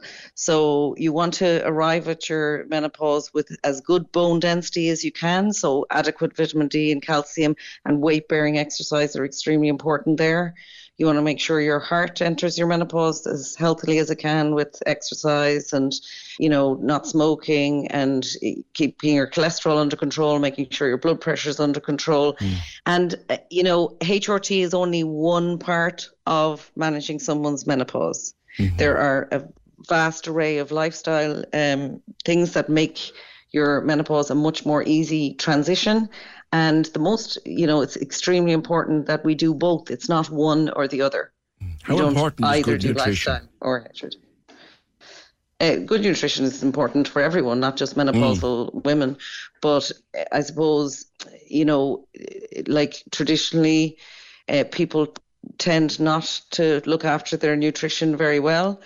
But there is increasing evidence that nutrition is vital, and I'm very much looking forward to um, hearing the speakers on that subject at the at the summit. Yeah, and, th- and, So and thinking in terms looking- of busy, busy people, you know, Karen, thinking in terms of busy women, you know, working mothers, combining a job with, with looking after kids. Very often, you're the last person in the house that gets fed, and you, you eat whatever whatever you can grab out of the fridge. Yes, absolutely, and I suppose that's the biggest difference in uh, in managing menopause now compared to 50 years ago. So women experience menopause the same age now as they did 200 years ago. I suppose the difference is now they've got a full time job. They might have had their children later, so they've teenagers at home. They've got elderly parents who are still alive that they're looking after. And this is probably the first generation that are experiencing all those stressors coming into their menopause. Um, and nutrition is one of those. Exercise is vital. And we know that exercise not only it improves your heart health, not only does it improve your bone density, but it also raises your serotonin levels and therefore improves your mood. Mm-hmm. So I suppose it's a it's vital that a woman transitioning through her menopause makes time for herself mm-hmm. because otherwise it's a much more tricky experience. Yeah. Um, a lot of people seem to turn to yoga. Is that getting more popular? Uh, yeah, well, yoga has great benefits in terms of uh, like core strength, improving your flexibility. It's excellent for your mood. Um, and a lot of people will do Pilates similarly. That will, uh, I suppose, there's two things that happen. One is your bone gets less dense, but also your muscles. You know, you get muscle weakness as well. Mhm. So anything you can do to improve those two things is going to reduce your risk of having, you know, a, a serious fragility fracture. So that's when somebody breaks their hip, which is a life-changing event for a woman over 65. So anything you can do to prevent that is going to make your life better, plus or minus longer. Yeah, a lot of um, women take SSRIs to to boost their serotonin. Is, is that advisable? Antidepressants. Uh, that's so that very much depends. I suppose a, w- a lot of women that I would see would be maybe very frustrated that, that that's what they were offered for the mood symptoms related to menopause. But in certain circumstances, that is the correct thing to do. So I suppose it very much depends on. So if somebody's had a previous history, so in their 20s or 30s, they've had anxiety and depression and were successfully treated with serotonin um, reuptake inhibitors, your SSRIs, then often I would consider putting them back on that plus or minus adding the HRT Mhm. because really what's happening there is their fluctuating hormones have caused a recurrence of their like previous mental health issues. Whereas for some women it's very hormone dependent and they may not need that. So again I, I feel like I'm always saying the same thing, which is it depends. It depends on the woman. Care Yeah, is so individual. Yeah. So we we have a chat about what is affecting mood. Similarly, there's a lot of people who their mood is very much related to what is going on in their lives, and yes, HRT may improve some of their symptoms like the sleep and the sweating, etc. But really, they're going to need some you know, talking therapies or cognitive behavioral therapy to help with navigating what's going on in their life as well. It's it's not an either or. You have to look at the whole picture. A a view that I got in here one time uh, by way of email, Karen, was for goodness sake, we all had to go through it and we all went through it. Would you stop talking about the menopause? To which my response, and I'm just a man, which means I've nothing, I know nothing about it, was hang on a second, that was the way. It's not anymore. There's help there. If it's tough, some women Yeah. sailed through it, others suffered through it. You don't have to suffer. Exactly. Well, I suppose there's a couple of things there. We know that 80% of women get symptoms, so we know that 20% get none. So for some women, they don't really understand what the talk is about because they were one of the lucky ones who did not experience severe symptoms. Hmm. For some women, it's incredibly debilitating and everything in between. So, you know, I I would see people and we have a chat about their symptoms and how they're managing their symptoms, and they're actually doing very well. And under those circumstances, you know, maybe HRT is not required in that circumstance, and that's mm. fine. And for some women, their symptoms are completely debilitating, and you know, HRT will help them, you know, reduce their symptoms and transition through this part of their life with some assistance. Is it So a bit think, like is it a um, bit like labour, Karen, in that sometimes a woman will sail through labour and the baby is there within hours, and others are there for a couple of days and it ends up in a C-section. Yeah. So like, and p- the people, I suppose it's it's a it's a sort of similar thing, in that the people who have a good experience and not many symptoms and sail through tend not to be well. Sometimes are not very kind or empathetic or understanding to the ones who can't or mm-hmm. don't. So I suppose menopause comes in all shapes and sizes.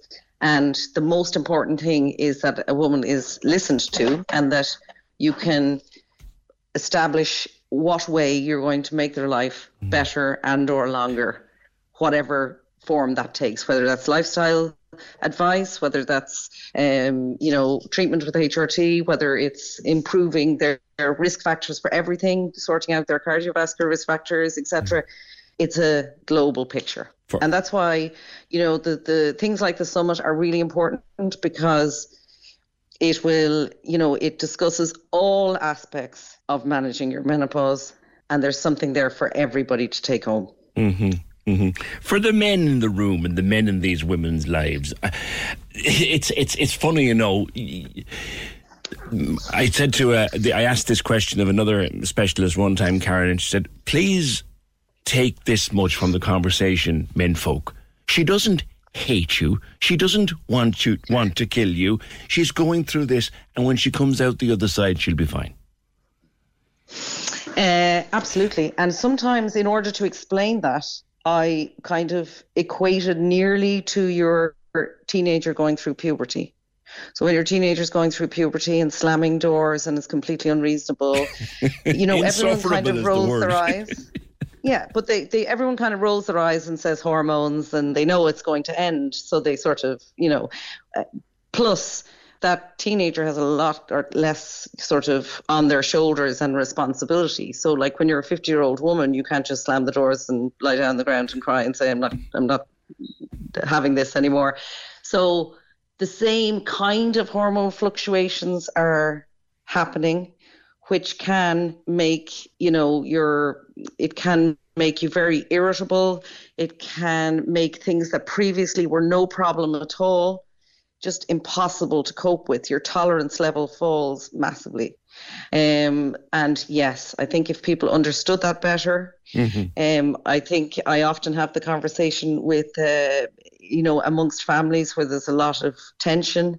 I'm trying to, you know, explain this to the teenage child of a mother going through menopause in the same way that I would explain to a mother about what is going on in somebody who's going through puberty, let's say. All right. So that people understand everything better. All right, listen, Karen, good talking to you. Dr. Karen Soff is lead of the uh, Complex Menopause Clinic at CUMH, and she is an accredited menopause specialist and part of the summit, the Menopause Summit. NationalMenopauseSummit.com is the website. It's on this Friday at uh, City Hall and a wide range of speakers and topics to discuss.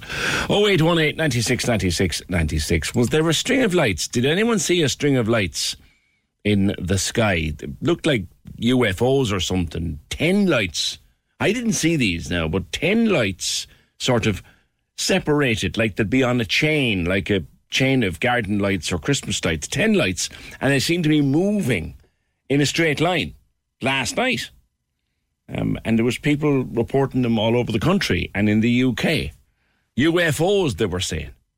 Uh, did anybody know what they are? And I, there's a fantastic picture here on the Echo website of what looks like. That looks like you know. That looks like now. It looks like someone took a string of Christmas lights and threw them up in the sky.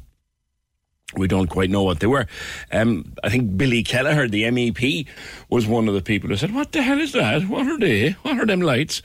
Uh, it was actually Starlink satellites. That's Elon Musk's Starlink satellites. Yes. SpaceX. Internet stuff. Was seen over Cork last night. I think we might see them again tonight if it's a clear night. That that settles that one then. Thank you. 0818 96 96 96. We had Rory was on to us and he said, for the woman on the line with PJ, so it's Sylvia, her mother has a broken boiler. Can, she has 10 kids. Can't they all chip in and get the boiler fixed instead of waiting on the council? They seem to be happy to see their mother living in the cold. I'm sorry about that now, but this is how I see it, says Rory. Problem, Rory. And I, I do think this is a difficulty. Um, I have a copy of the Council Tenants Handbook. I found it for subjects like this. And heating appliances are the responsibility of the council. Cork City Council is responsible for replacement of defective fireplaces when there's a fire risk, replacement of defective solid fuel heaters in unfit condition, replacement of fire or immersion heaters, or indeed boilers. And they came at one point, Rory, and they put in something. They, they, they put in an electrical box to come back and put in some other kind of a fix, and they never came back. So that's the problem. But a lot of people would think that way. Well, why don't her family just do it for her? It ain't, I, and this is the excuse I hate myself more than anything else. It ain't as simple as that.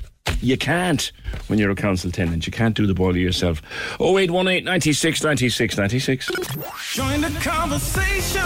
This is the Opinion Line. With Hidden Hearing, changing lives with the latest hearing health technology. They're all ears. Visit hiddenhearing.ie. Corks 96 FM. The Corks 96 FM Giving for Living Radiothon.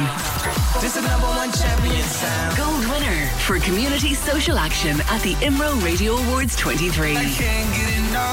Corks 96 FM. The lines are live. Hello. Join the conversation. Call 0818 96 96 96. Text or WhatsApp 083 396 96 96. Email opinion at 96fm.ie. This is the Opinion Line with PJ Coogan. Corks 96 FM. Do you know what? There's some text coming in. I knew it would happen eventually. Um, the rugby begrudgers would start coming out of the blocks. Uh, the, the, the, I call them the rugby begrudgers, who hate the fact that the team captured the nation for a couple of weeks. They hate that. and that if they had happened to go through Saturday night in, in a match they could have won, and I stand over that. We'll talk to Finn about that in a second. A match they could have won. Well, if they went through, then there'd be another huge weekend next weekend. And should the soccer crowd, I'm sorry now, but the soccer team couldn't win an argument at the moment. You know? Um, so they're a bit jealous, you see, and they're pushing back a bit. John says, where, where is he? Where is he? Where is he? John says, great to see New Zealand win. It'll put the rugger buggers back in their box. That might include me then.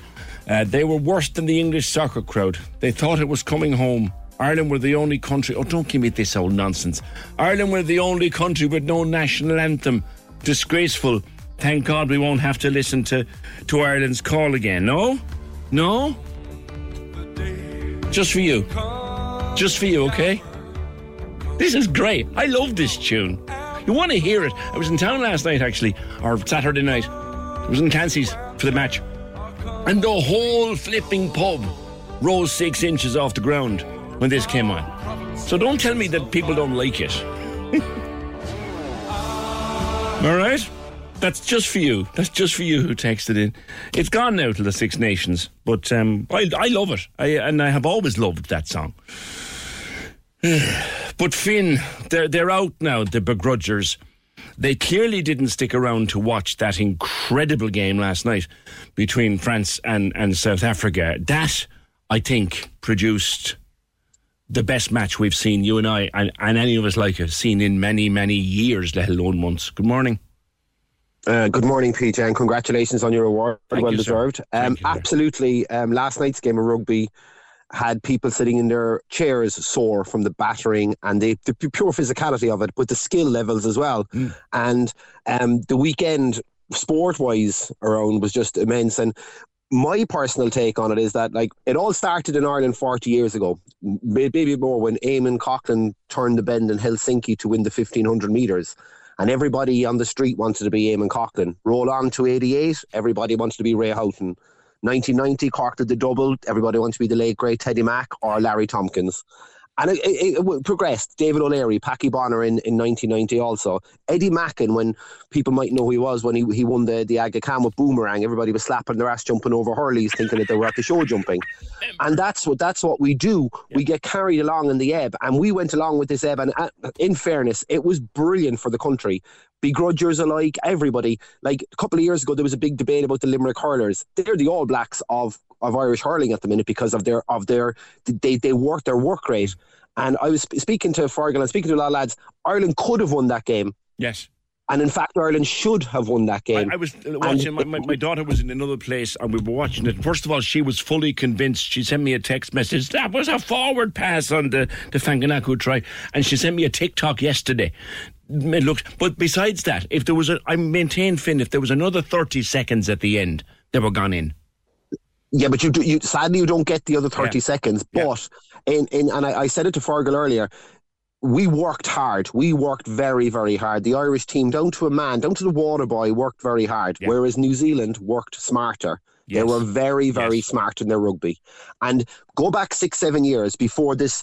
I, I'm not going to say the Johnny Sexton mania because it's it's a group of lads. It's from the fellas who didn't make it. It's from Keith Earls who, who sadly didn't get it on the pitch. It's from everybody. And your old friend Axel Foley who who started bringing the rugby along and putting pride in the jersey. Because I read at the weekend that years ago when Ireland played the All Blacks, an Irish player went to swap a jersey, and the the, the answer he got back was, "I worked hard for this jersey. You don't Yeah, deserve they it." don't do it. It's the thing. They don't swap. No. Yeah, but they, yeah, but they were looking from the other night, uh, you know, because we have now gone. But did we go in as world number one, or did we go in as European number one? That's that's always going to be a sticking point in the draw. But for a man, oh my God, it was just incredible. And people who don't like rugby, people don't like soccer, people don't like GA. Luckily, I like most sports like you do. People who don't like rugby came along on the ride, and now they're into rugby. There was a lot of people sat down last night. Um, um, they'll watch this, and and but the the the, the effort. But now we let's go let's go forward thirty years. there's going to be more Johnny Sextons on the gap. Everybody was out with a rugby ball yesterday. At any sports game you're at, there wasn't hurleys and sliders yesterday because of the, I suppose, the mania that was going on with the World Cup. Mm. I was actually in a sports shop on Saturday afternoon with my son. Um, he wanted to buy a pair of boxing gloves, and uh, they want to see the number of small kids coming in with their parents looking for the last I- Ireland shirt in the shop. It was yeah, brilliant to yeah, see. but but but that's the mania that's going to go on. You know, like last year, let's go sporting last year. The Irish girls soccer team. A lot of girls were wearing Ireland shirts, and you go to any soccer club in the city or county now, and there's girls more so playing soccer, Mm. which is brilliant. You go to Amy O'Connor with that famous hat trick. I'm sure there's girls all over the city the day after that scoring hat tricks against a, a chalk wall. Do you know what I'm saying? It just brings along the mania, and luckily, luckily across the board from day one when we became good at sport for such a small nation, we get behind our teams. You could be playing a Tiddlywinks final against somebody from Azerbaijan and you would get support of the Irish simply because we're passionate and we're proud. And it's a very proud thing to say that we can go out and we can stand up and match and probably beat the world's best. And we should have beaten New Zealand the other night. Not mm-hmm. shoot, not not with extra minutes. We should have beaten them, but as I said, we worked hard. We let them get 13 smart. points ahead. That was the that was the mistake. We let them get 13 points ahead, and you're always playing catch up after that, and you can't do that. PJ, six six years ago, my friend, if we let New Zealand get 13 points ahead, we'd have been brushed off the pitch by 33 or 34 points. Ain't that the But now there's a new instill in everybody from from the water boy up to the last substitute that we're never going to be beaten unless the final whistle goes. We're going to die in the jersey. And that's what they did. That's, That's what they did. And, and, and We'll broaden this out a bit on. um, on that point. Stephen, good morning. Morning, PJ. How are you? How are you doing? Did, did you enjoy it the weekend?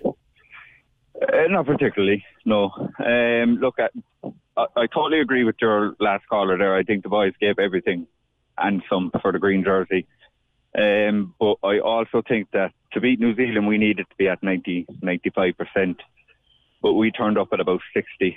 And I'm not sure if that has to do with the voodoo of reaching past the quarter final, but we never showed any signs of that up until the quarter final. But it, it was just very, very disappointing. Mm, yeah. Did you, the difference being, I think, Stephen, is that New Zealand expect to win. We we we we think we can win, and New Zealand go out there. There's nobody. There's nobody around in in New Zealand today wearing the shirts that were bought on Saturday because it's brought bread into them, and that's oh, I what get that. that's what the thing. This this is a new start for Irish rugby, and I believe that maybe ten years down the line, with the young lads coming through, and hopefully Johnny Sexton, Peter O'Mahony, Earlsey, Keith Woods, all those guys will be able to give it back because it's a different experience. It's a different No. thing than the Six Nations. I completely get that. I understand that, but I also don't think it was the All Blacks we were facing. I think the All Blacks are gone. Maybe the last three years, the All Blacks couldn't have been beaten. PJ, this is a new New Zealand team as well, and they have been beaten in the past, and they were they were they were there to be beaten as well on Saturday night. Well, Um, well, one was at five of the last seven encounters. Yeah. and that's what I mean. Like the, the last few years, they've been in their own transition, and, and, and teams know that they are beatable. I think if, every, everything that went wrong for us was our own doing Saturday night. Yeah. I, I think if I was Yeah. to observe one thing, you look at the presence of Joe Schmidt in the Kiwi uh, dugout. God, I know. Like, Yeah. If you if you think about it, right, go back go back five years. Joe Schmidt taught Ireland to beat the All Blacks. Did you see how many and, times And then the he All went back to and then he went back to the flipping All Blacks. Yeah, did you see how many times they kind of kicked just a few meters over our defence and ran straight onto the ball? Yeah. Like that, that that's Joe Schmidt 101. Yeah, and, And- James I- Lowe I always- James Lowe didn't get a spare blade of grass because Exactly. he knew you can't give him a spare blade of grass. Exactly. But look, I'm very, very proud of the lads. I just think we could have done an awful lot better. I think it, it, it was a mental block with us. Yeah, I think seeing Joe up there and the things he'd done, as I said, he, I, I, in my in my view, Joe Schmidt taught Ireland to beat the All Blacks, and then I he agree. went back, and then he went back to the flipping All Blacks. You know, Yeah, but did he did he teach the All Blacks, as Stephen just said, did he teach the All Blacks to beat Ireland? I'm very sure he Or did. had the All Blacks already ha, had o- the All Blacks already have that instilled in them, and and there were, he he put in this is why we beat you the last time. This is what went wrong with you the last time. Just go back to your basics, and they did. They went back to the simple All Blacks rugby that we're used to, and I thought the- I. I Watching it when they made the number eight on the pitch for, for the haka, I thought that was just another five points for Oh, us. Goose- I thought goosebumps, that was just goosebumps. immense. But at the end of the day, Johnny Sexton said before the game, Joe Schmidt can't run the lines and he can't kick the ball in behind. You know, they, they, these lads were also coached by Joe Schmidt, the Irish lads. So they, there should have Yeah, been a game yeah. plan. To, they knew what they were going to come up against. It's true. It's. I think. I think there was an awful quarter final hex. I said it. I said it here on on on Friday, lads. If we were playing the Dolphin B team on Saturday night, I'd have been nervous it, because of what it was. Bring Billy Barry in at this stage. Billy, morning. Good morning, PJ. How you, my old friend? You getting on all right? Were you disappointed, Yeah, I- or were you surprised? Well, no, you, you, you're, you're, you're, you know, my, you know, um, it could be written on a postage stamp. But why won't anybody in Ireland address the elephant in the room? Johnny Sexton should have been replaced by Jack Crowley, the only unused. No, no, no, no. No, no, no, no. He did absolutely nothing in the game. He had a very, very poor game by his own standards. I see one of the papers yesterday gave him five out of ten. He didn't seem right. To me, he could have been carrying a knock, but he just wasn't at the races on Saturday night. There was no one on his second loop. And your other caller there saying that Joe Schmidt, Joe Schmidt's fingerprints were all over that victory. As the, I don't know which one of the two callers now said, for the first try, the ball, Schmidt saw that Ireland came up fairly quickly in the line. They popped the ball over and ended up in a try. The try and the third try, they just cut through the Irish defence. Dan Sheehan and Josh Van der Flier, who in their right mind, being an, an Irish rugby supporter, would ever thought that Josh Van der Flier would be replaced? No one. They had their homework done, and Sexton should have gone with 20 minutes to go. He's been a magnificent servant, don't get me wrong. Probably Mm. one of the greatest players of all time. But he was out on his feet on Saturday night, and he didn't play up to his usual extremely high standard. Yeah, yeah. I, I, I, I I wouldn't have agreed with you, Billy, but I take I take your analysis. Yeah, go on. Could I just cut across there one second? Sorry. Yeah, go on. Uh, it's just just one thing he said about Jack Crowley, and look, I agree, he's a fabulous out half, but he's not up to the pedigree of Johnny Sexton, and and that is a worrying feature for Ireland going forward when Sexton does retire. I don't think he's up to that standard. But you see, Johnny Sexton's come along once in a generation in Ireland. That's the Exactly, problem. exactly, That's the problem. exactly. New Zealand churn, as someone is saying here on the They have a conveyor belt. They- They, have a million they have a conveyor registered belt, rugby New Zealand. players. They have a Yeah. million registered rugby. And, and actually, Yeah, before but the that- tournament- as I said, yeah. On, Uh, sorry, PJ. As I said, so why don't like I, I take Billy? Billy's a very knowledgeable man when it comes to sport, and yes, he would be he would- he would be looking at it in the statistics side of it, which he's very good at. But to take to, to, have not Johnny Sexton on the pitch when it came to crunch town time, nobody knew what was going to happen. Nobody knew was going to come to a kick, and he's the best man for that job for Ireland, for Ireland at the moment. But let's take it and let's let's go back and right, we're out of the World Cup now. We can't change the we can't change history. We can't change what happened Saturday night. But if anybody in the IRFU, and you just said there's a million plus registered players in New Zealand, if anybody in the IRFU or anybody in, rugby say, right, okay, let's go with our blank canvas, let's improve the academies. Six, seven years, eight, eight, eight times, we will be the All Blacks of, of Europe, hopefully. Maybe it's a big, broad statement. Well, Our academy is the best in the world. Like the the, the youth Oh, yeah, but I'm just- yeah, but- have is, is phenomenal. It's better than any other country hmm. in the world, Well, and, you that, look and that's look why at the under Gregor 20s, Stephen. Look at the under Yeah, 20s. That lad, Gregor that Townsend lad- Yeah, but my came out- point, my point being is, my point being is, Stephen, and you're correct. My point being though is, let's use our success because it was a success. Let's face it, it was a success was, it was. in that we got, we got, you know, and it, ma- it made the country look up and say, oh my god. And like the game last night, and most of the games, like who would have ever thought Argentina would beat Wales? The World Cup is a lottery yeah, when it yeah, comes to yeah, things like that. But The if we can game. draw a blank canvas. Yeah, draw a blank canvas now and say, right, let's take another step in progression, and the following year another step in progression. Like, who knows? Billy Barry could be right. Johnny Sexton won't be there next year. Paul O'Malley won't be there. Earlsey won't be there. We mightn't even win the Six Nations. And it's a horrible Yeah. thing to say after what we've just done in, in, in France, but it's a quite it's a possibility. Well, you see, you do have to, don't you, Billy? And you'll be, you'll be be- be- better on this than me, but you have to go through a period after every World Cup. You've got to go through a period of transition and you've got to rebuild from where you are. And with Johnny gone and Keith Earls gone, and I think Peter O'Mahony's thinking about his future as well. He's got a year left in his contract. Like, there is a rebuilding time needed now, isn't there, Billy? No doubt about it. And uh, like as you said, players the caliber of Sexton only come along once in a lifetime, the same as Ronan O'Gara before him. Uh, came, along, uh, came along as the, the man once in a lifetime. Well, I, I, I have to to. Uh, night, sorry.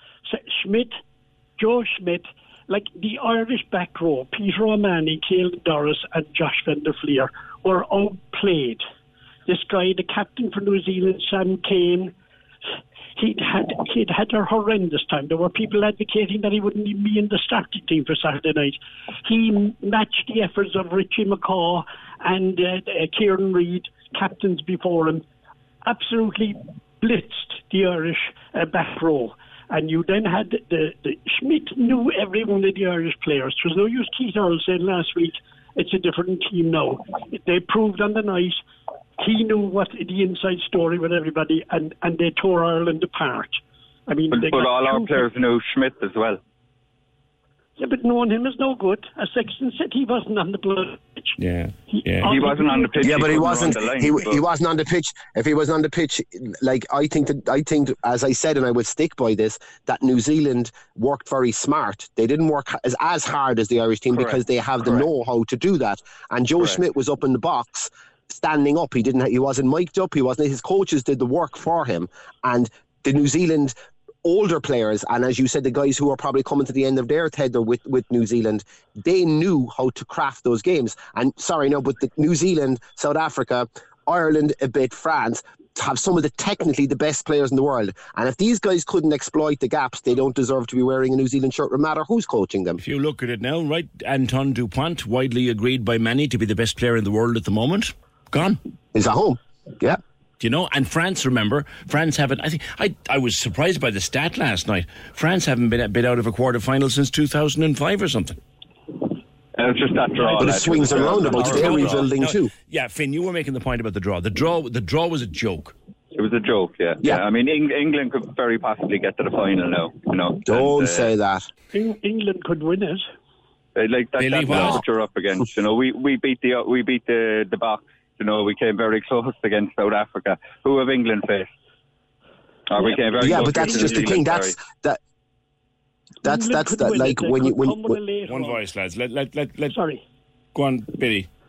I, I, England could win it. They could come with a late run. They, they've been on a very, very bad, uh, had a bad time, and they're building game by game. They scraped through yesterday. I saw the game against Fiji. Uh, they've, you know, had one or two near misses in the pool stages, but teams grow as we've seen this Irish team grow under Andy Farrell, and don't be surprised if England A the final and B win the whole thing again, which I'm sure the French would absolutely love. I'll pull this tape if if if you're right, Billy.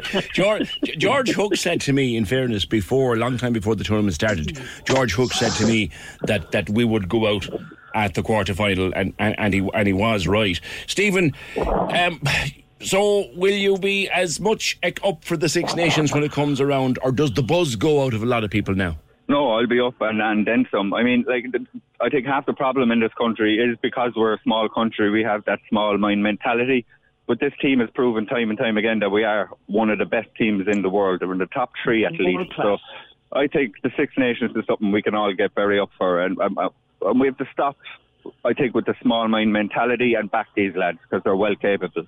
Mm. Finn, you, will you be excited for the Six Nations? hundred percent, hundred percent, and I hope, I hope that the experience that the likes of Sexton and Paul O'Mahony ha- or Peter O'Mahony have passed on to the lads coming through is that that will make them that six inches taller when they hear Ireland's call being sung and the Irish national anthem in Lansdowne Road or the Aviva wherever we're going to play. And I think that the only issue I have with it is I hope, I hope that we're sitting here in six years' time saying what a great World Cup we've got to the final, we got to the semi final, and we progress. Because if we go backwards now, it would be a shame for the hmm. lads who have gone before. Well, well, the first Six Spot on. Nations, Billy. I was looking at the the fixtures list. The first Six Nations is away to France. I mean, come on. And we Yeah, can I- do it. They might cure the bud bugs. like, like your caller there, I, I hope I'm alive in six years' time. But I, I think that, you know the the, the, the the public now, the rugby, the real true rugby people need to get behind this team. Yeah. We should have a great Six Nations. I remember that the, the Munster bandwagon has started to roll again. That's right. Were the only Irish team to win the trophy last season.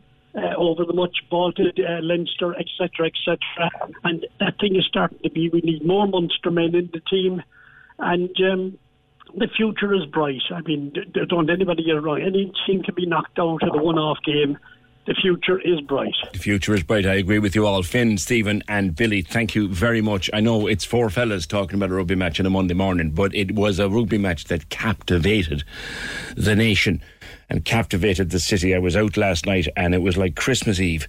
The atmosphere was, was something else. I was out on Saturday. Finn, Stephen, and Billy, thank you. I would love to get a female take on the rugby and, and whether you enjoyed it. Um, it's a joke that two of the four best sides in the world are out because of a draw made three years ago. Roll on the Six Nations, says Kevin. You're so right, Kev. The draw was an absolute mess. All of the best sides in the world, ourselves included, were on one side of the draw. Uh, and the other side, I mean, England are into a, a semi final now, having had really nothing to do. Um, it's nothing to do with hoodoo. Our set piece wasn't good versus South Africa. That was exposed by New Zealand. Well, the, certainly the um, the line out wasn't the best the other night. Wayne Barnes won't be getting any Christmas cards from Ireland. I'll say this straight out as a rugby supporter of many years standing and who used to travel with people like Billy in his days as a commentator and, and all of that. Wayne Barnes has never been uh, a friend to Ireland. And I just I say that as a rugby fan. And I still do think no no one has said this to me, but I still do think that the Fainga'anuku try might just have been a forward pass involved there. Um, Benji, now, yesterday, Sarsfields won the county and it was brilliant for them. And of course, in the year of Teddy's passing, how fitting it would be that they would win a county at the weekend. And I saw a picture. I don't know, did they take the cup to the graveyard on the way home? And there's certainly a picture was on was it on social last night. Uh, this one's for you, Teddy. It was a lovely touch. Um, don't forget the GA. Never forget the GA. Benji. Yeah, Hey, Benji. yeah, You're, you're saying, don't, don't, yes, don't forget the GA. yeah, that's what I'm saying. Okay. Tell me more. But, like, because I rugby, I, I'm 96 and Radio FM with the last week, and there was nothing but Cork County GA Championship. Well, there was live commentary on C103, There was, yes, but 103 is the only, yeah, but 103 is. but they're the same. Well, they're our sister station. We were advertising it. Uh, uh, yeah, yeah, yeah. And know- we had coverage of the I- match yesterday. I know, yeah, 103, yeah, but the co- 96 FM, Friday, I was listening to Radio FM, there was one word about the Cork County GA Championship. The main sporting event in Cork this weekend. Right. To me, it wasn't it? Yeah. I don't know. I, I was hoping the rugby Would you, do win. you watch rugby, Benji? I, I, I do, but I, I wouldn't be just, I wouldn't be a rugby fanatic. Mm. Mm. But I'd be, I'd be GA horse racing fanatic. Right. Right. But I just think that, like, say, 103 is a country, is a county. I know Well, they're in the city too. They're in Uh, the city yeah, too. I, yeah, I, I know, like, but there's, And they have our our live just to, just so you know, a lot of people don't. 96 FM and C103 are sister stations under the one banner, Oh, and they handle the sports live commentary. Do you know what I mean? But that look, and so they had they had they had commentary. Benji, thank you. We should forget not forget about the GAA. It was a huge weekend for them. Well done to Sarsfields, and it was so lovely uh, to be able to dedicate it to Teddy. Um, Finney was all over. The, our, our Finbar was all over the GA for the weekend. Our Finbar goes to more matches than some fellas play, for goodness sake. Uh, but Finney was. Finney and the team were across it, and there was live commentary uh, on C103, and there would have been updates in the news bulletins yesterday afternoon. Thank you, Benji. 0818 96 96 96. Um, yeah.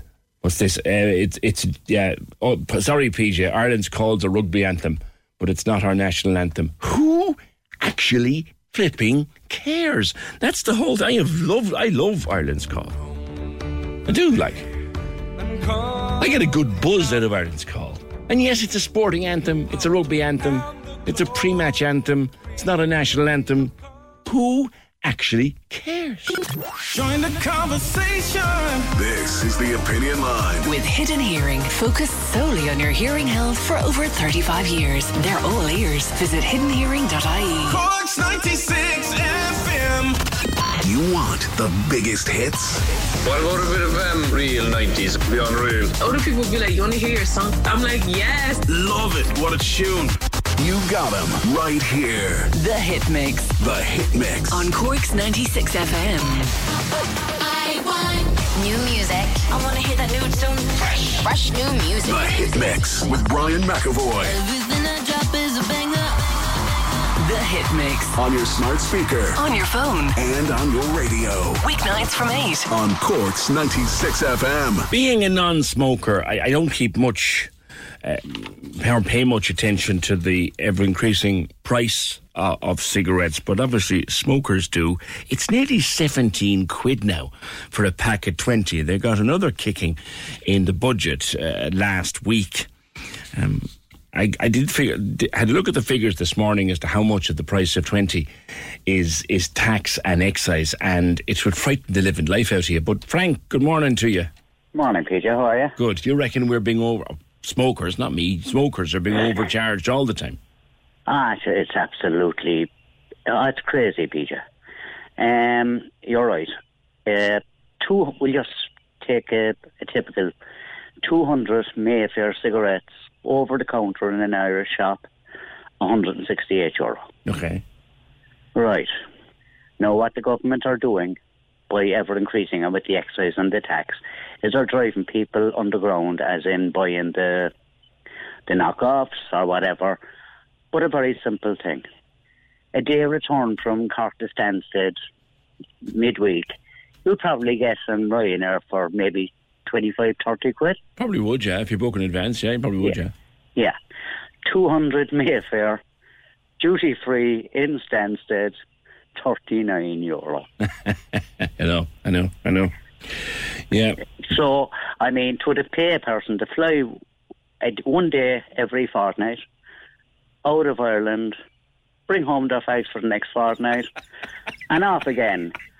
A slightly, a, a slightly better one. Where are you PJ. go? Where are you going, Dad? I'm going for back in the fags. Where are you going? And you know something? With the traffic in Cork, you probably get over and back faster. It probably would. But I was looking at the figures this. Well, you're right though, because and it's the same in the in the Canary Islands. I was bringing home cigarettes for somebody there in the summertime, and the ones they wanted were 44 quid for 200, and there was something like 160 or 170 here. Like it's just bonkers. But um, I was looking at the the, the, the the VAT and the excise. So of the 1680 that you pay for your 20 Mayfair here, I ten, a tenner of it. uh, more than a tenner. More than a tenner. The percentage of it is seventy-eight percent when you put all the figures together. So let me just let me just do this on my little calculator. So sixteen eighty by seventy. Go on, hang on a second now. Sixteen eighty by seventy-eight percent. Yeah, um, I'm always afraid to say it. It's ridiculous. What? It's over three quarters of it. Yeah, yeah. It's nearly But, uh, twelve quid. Peter, another simple thing. We just say you can get two nights, three days in Benidorm on one of these love holidays on one of these, right? Mm. Um, flights included for about 300 quid. Yeah. Yeah, you can bring back, there is no limit once you're inside the EU. That's right. That's right. And, in fact, they live pro- pro- provided they're for personal use. That's right. There's, there's no limit. So you can bring back your 200 at, as you were saying, maybe 50, 60 quid per 200. But they're more they're more expensive now in Benidorm and mainland Spain because of the um In Benidorm earlier this year, I think we were paying about 72 for 200. that's right, yeah, that's right. Because in, in the Canaries, there's no vet- no excise at all. But you know, there's some there's some in Spain. Yeah, I know. We, we- it's we're fierce, but it's just uh, of the of the 1680 that you pay now for 20 smokes, 1310 is what you're paying in tax and excise. So really, you're you're paying the government to let you smoke. But the, gov- the government then will tell you that they have to do this because of EU law. And yes, But hang on a while, they don't. They don't have to charge that kind of excise at all. EU law tells you that VRT is illegal. Ah. Ir- Ireland are paying a fine every year because of charging VRT. True, you're correct there. You're No, correct there. It's madness, like Mm. absolute. Ma- I mean, I just, I just think the the budget. It's on paper, it sounded brilliant. It looked brilliant for a lot of people. Mm, yeah. But what they did is they give with one hand and take back slightly extra with the. Well, well, well, well, certainly if you happen to be a smoker on the minimum wage, sure your your raise is gone. But the minimum wage costs the government nothing. That costs the employer. True. You know, I, mean, I heard Paul Trevor on numerous Yeah. radio stations, including your own, and I mean, Paul is livid. Yeah, he is. He is, because, fair. because, I mean, his person on minimum wage, which I believe he has very few, very few on minimum wage, has to go into the shop next door then with person on minimum wage and pay a higher price to cover their minimum wage. Yeah. You know, so you're, you're, you're, you're gaining nothing. I mean, all these one-off payments, they're all dead ends. But The ESRI um, did some numbers over the last few days with regard to the budget last week, Frank, and they said that for the average worker, it was about 2% overall increase in income. That's right. And even though they're saying inflation is coming down, I'm sorry, prices are not. No, they're not. not and especially not the price of smokes. Frank, thanks. 0818 96 96 96. Some more stuff coming in about rugby. I will get to it. Um, but did you see? I only saw this Saturday morning. Um, I wasn't watching the late late on Friday night. Um, but uh, um, did you see this at the end of it? Um, Paddy Kielty had been interviewing Pat Spillane, which was quite a good interview, and then he turned to the audience as the cre- credits were t- cued to roll, and he'd clearly written this, and it was clearly up on the teleprompter. But this was a few words that Patrick Kielty had to say about the situation in Gaza and the Middle East in general, and this was impressive. There are no words that will even touch the sides on the pain and the loss and the ongoing horror that's been felt by so many tonight. But as someone who grew up during a conflict where the rights and wrongs of politics were always writ large, one common truth was that the hurt and the pain on both sides was sadly the same. We all shared something, but we just didn't realize it at the time. And there were days when we thought it would never end. Tonight, there are many parents and children in Israel and in Gaza who also think that this will never end and are praying for a miracle to make it stop. In the midst of despair, miracles are hard to believe in, but it's worth remembering that we are currently living our own miracle on this island because we are living in peace. And for all those in Israel and Palestine tonight, it mightn't seem like it, but there's always hope.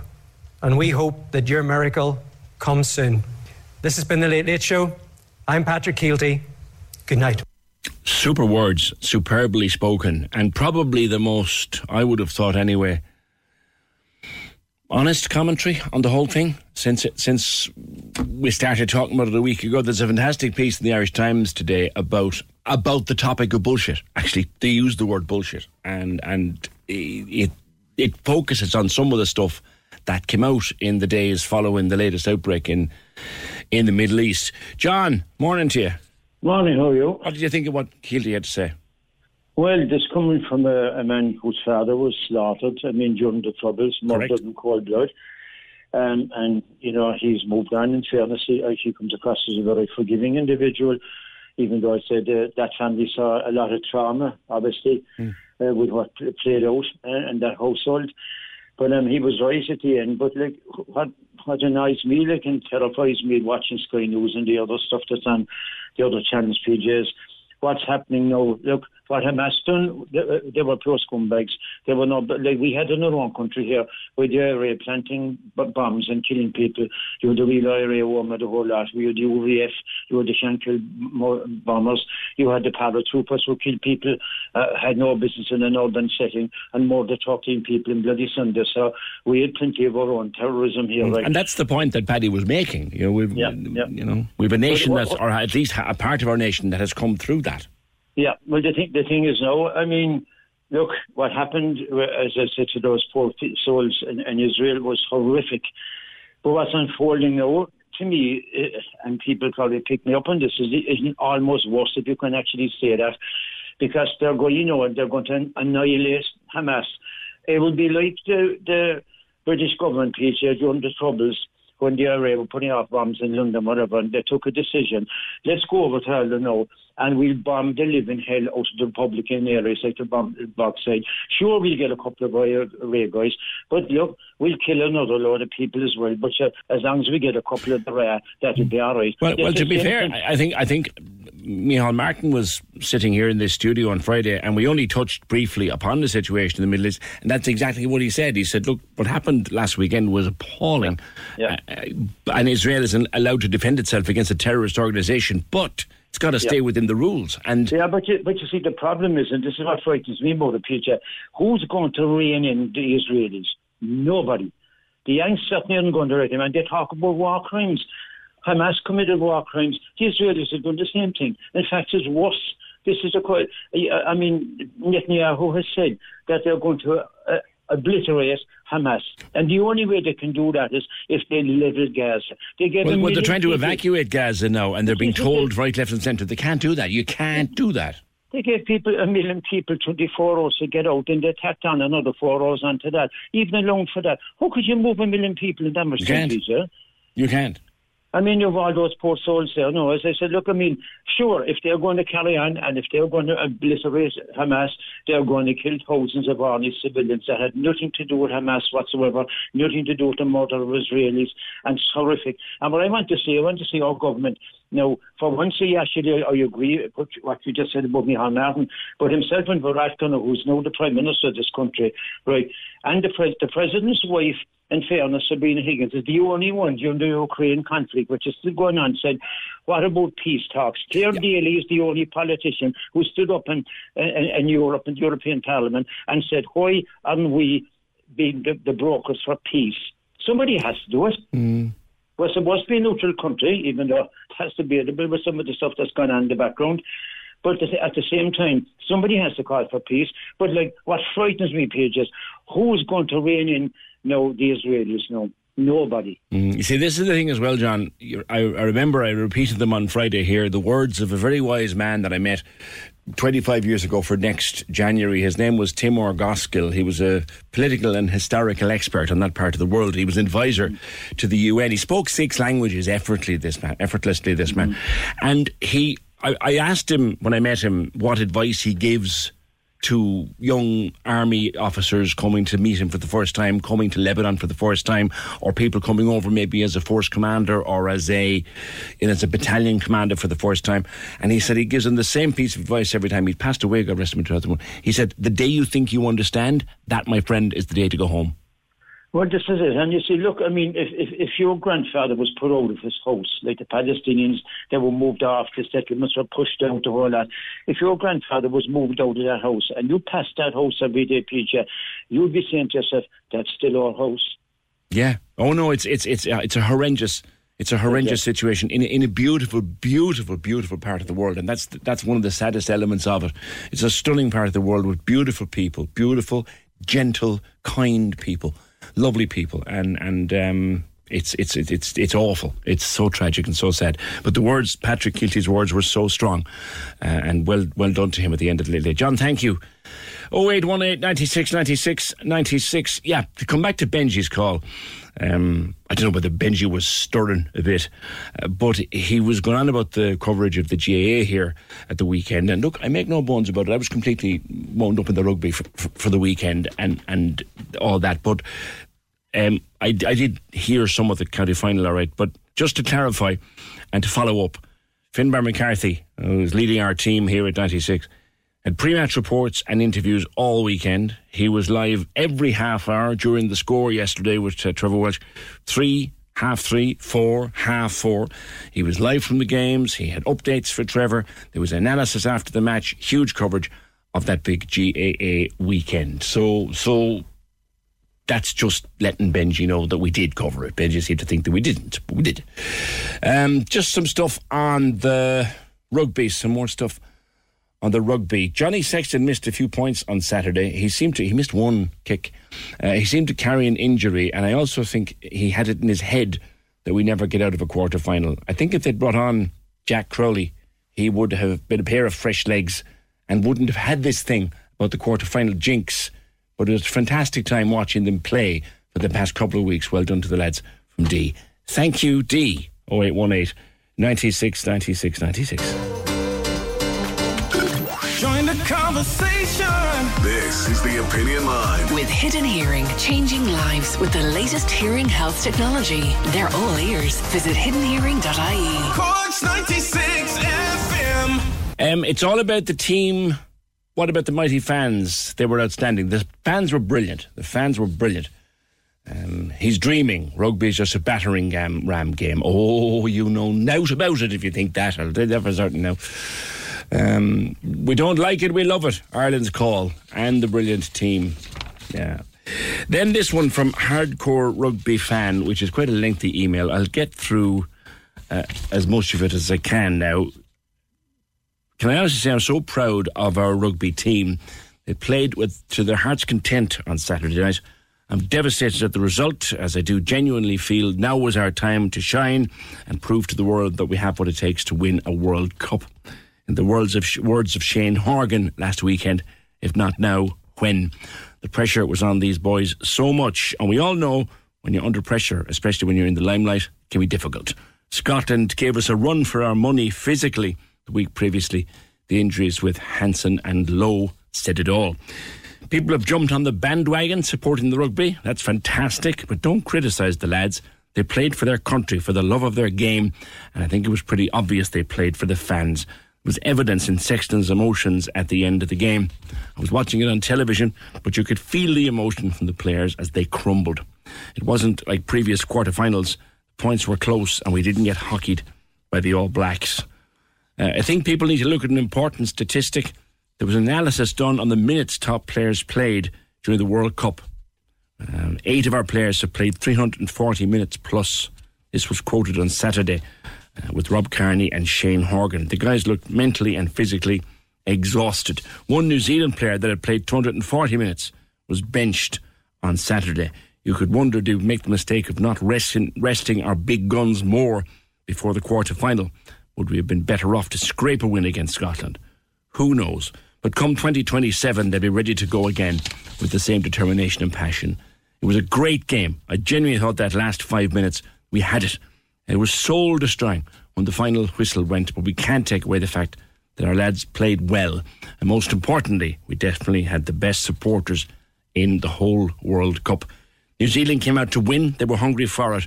Because of the quarter final course, we do have to break that sometime. I do think our lads were that bit more nervous. If you look back, New Zealand were very calm and collected during the during the anthems. The Irish team looked nervous and wound up. We were dealt a raw deal in the group stage, but the lads did so well and brought the best versions of themselves to the field all through the World Cup. 2027 will be our mount, our time to climb the mountain and stand shoulder to shoulder at the top. Thanks from hardcore rugby fan. I'd love to have read that in more detail, but I am running, I am caught for time. Program edited by Imra Hay, produced and researched by Fergal Barry. Put your podcasts up ASAP, and we'll talk to you tomorrow just after nine. Join the conversation. This is the Opinion Line. With Hidden Hearing, focused solely on your hearing health for over 35 years. They're all ears. Visit hiddenhearing.ie. Corks 96 FM. Even when we're on a budget, we still deserve nice things. Quince is a place to scoop up stunning high end goods for 50 to 80% less than similar brands. They have buttery soft cashmere sweaters starting at $50, luxurious Italian leather bags, and so much more. Plus, Quince only works with factories that use safe, ethical, and responsible manufacturing. Get the high-end goods you'll love without the high price tag with Quince. Go to quince.com/style for free shipping and 365-day returns.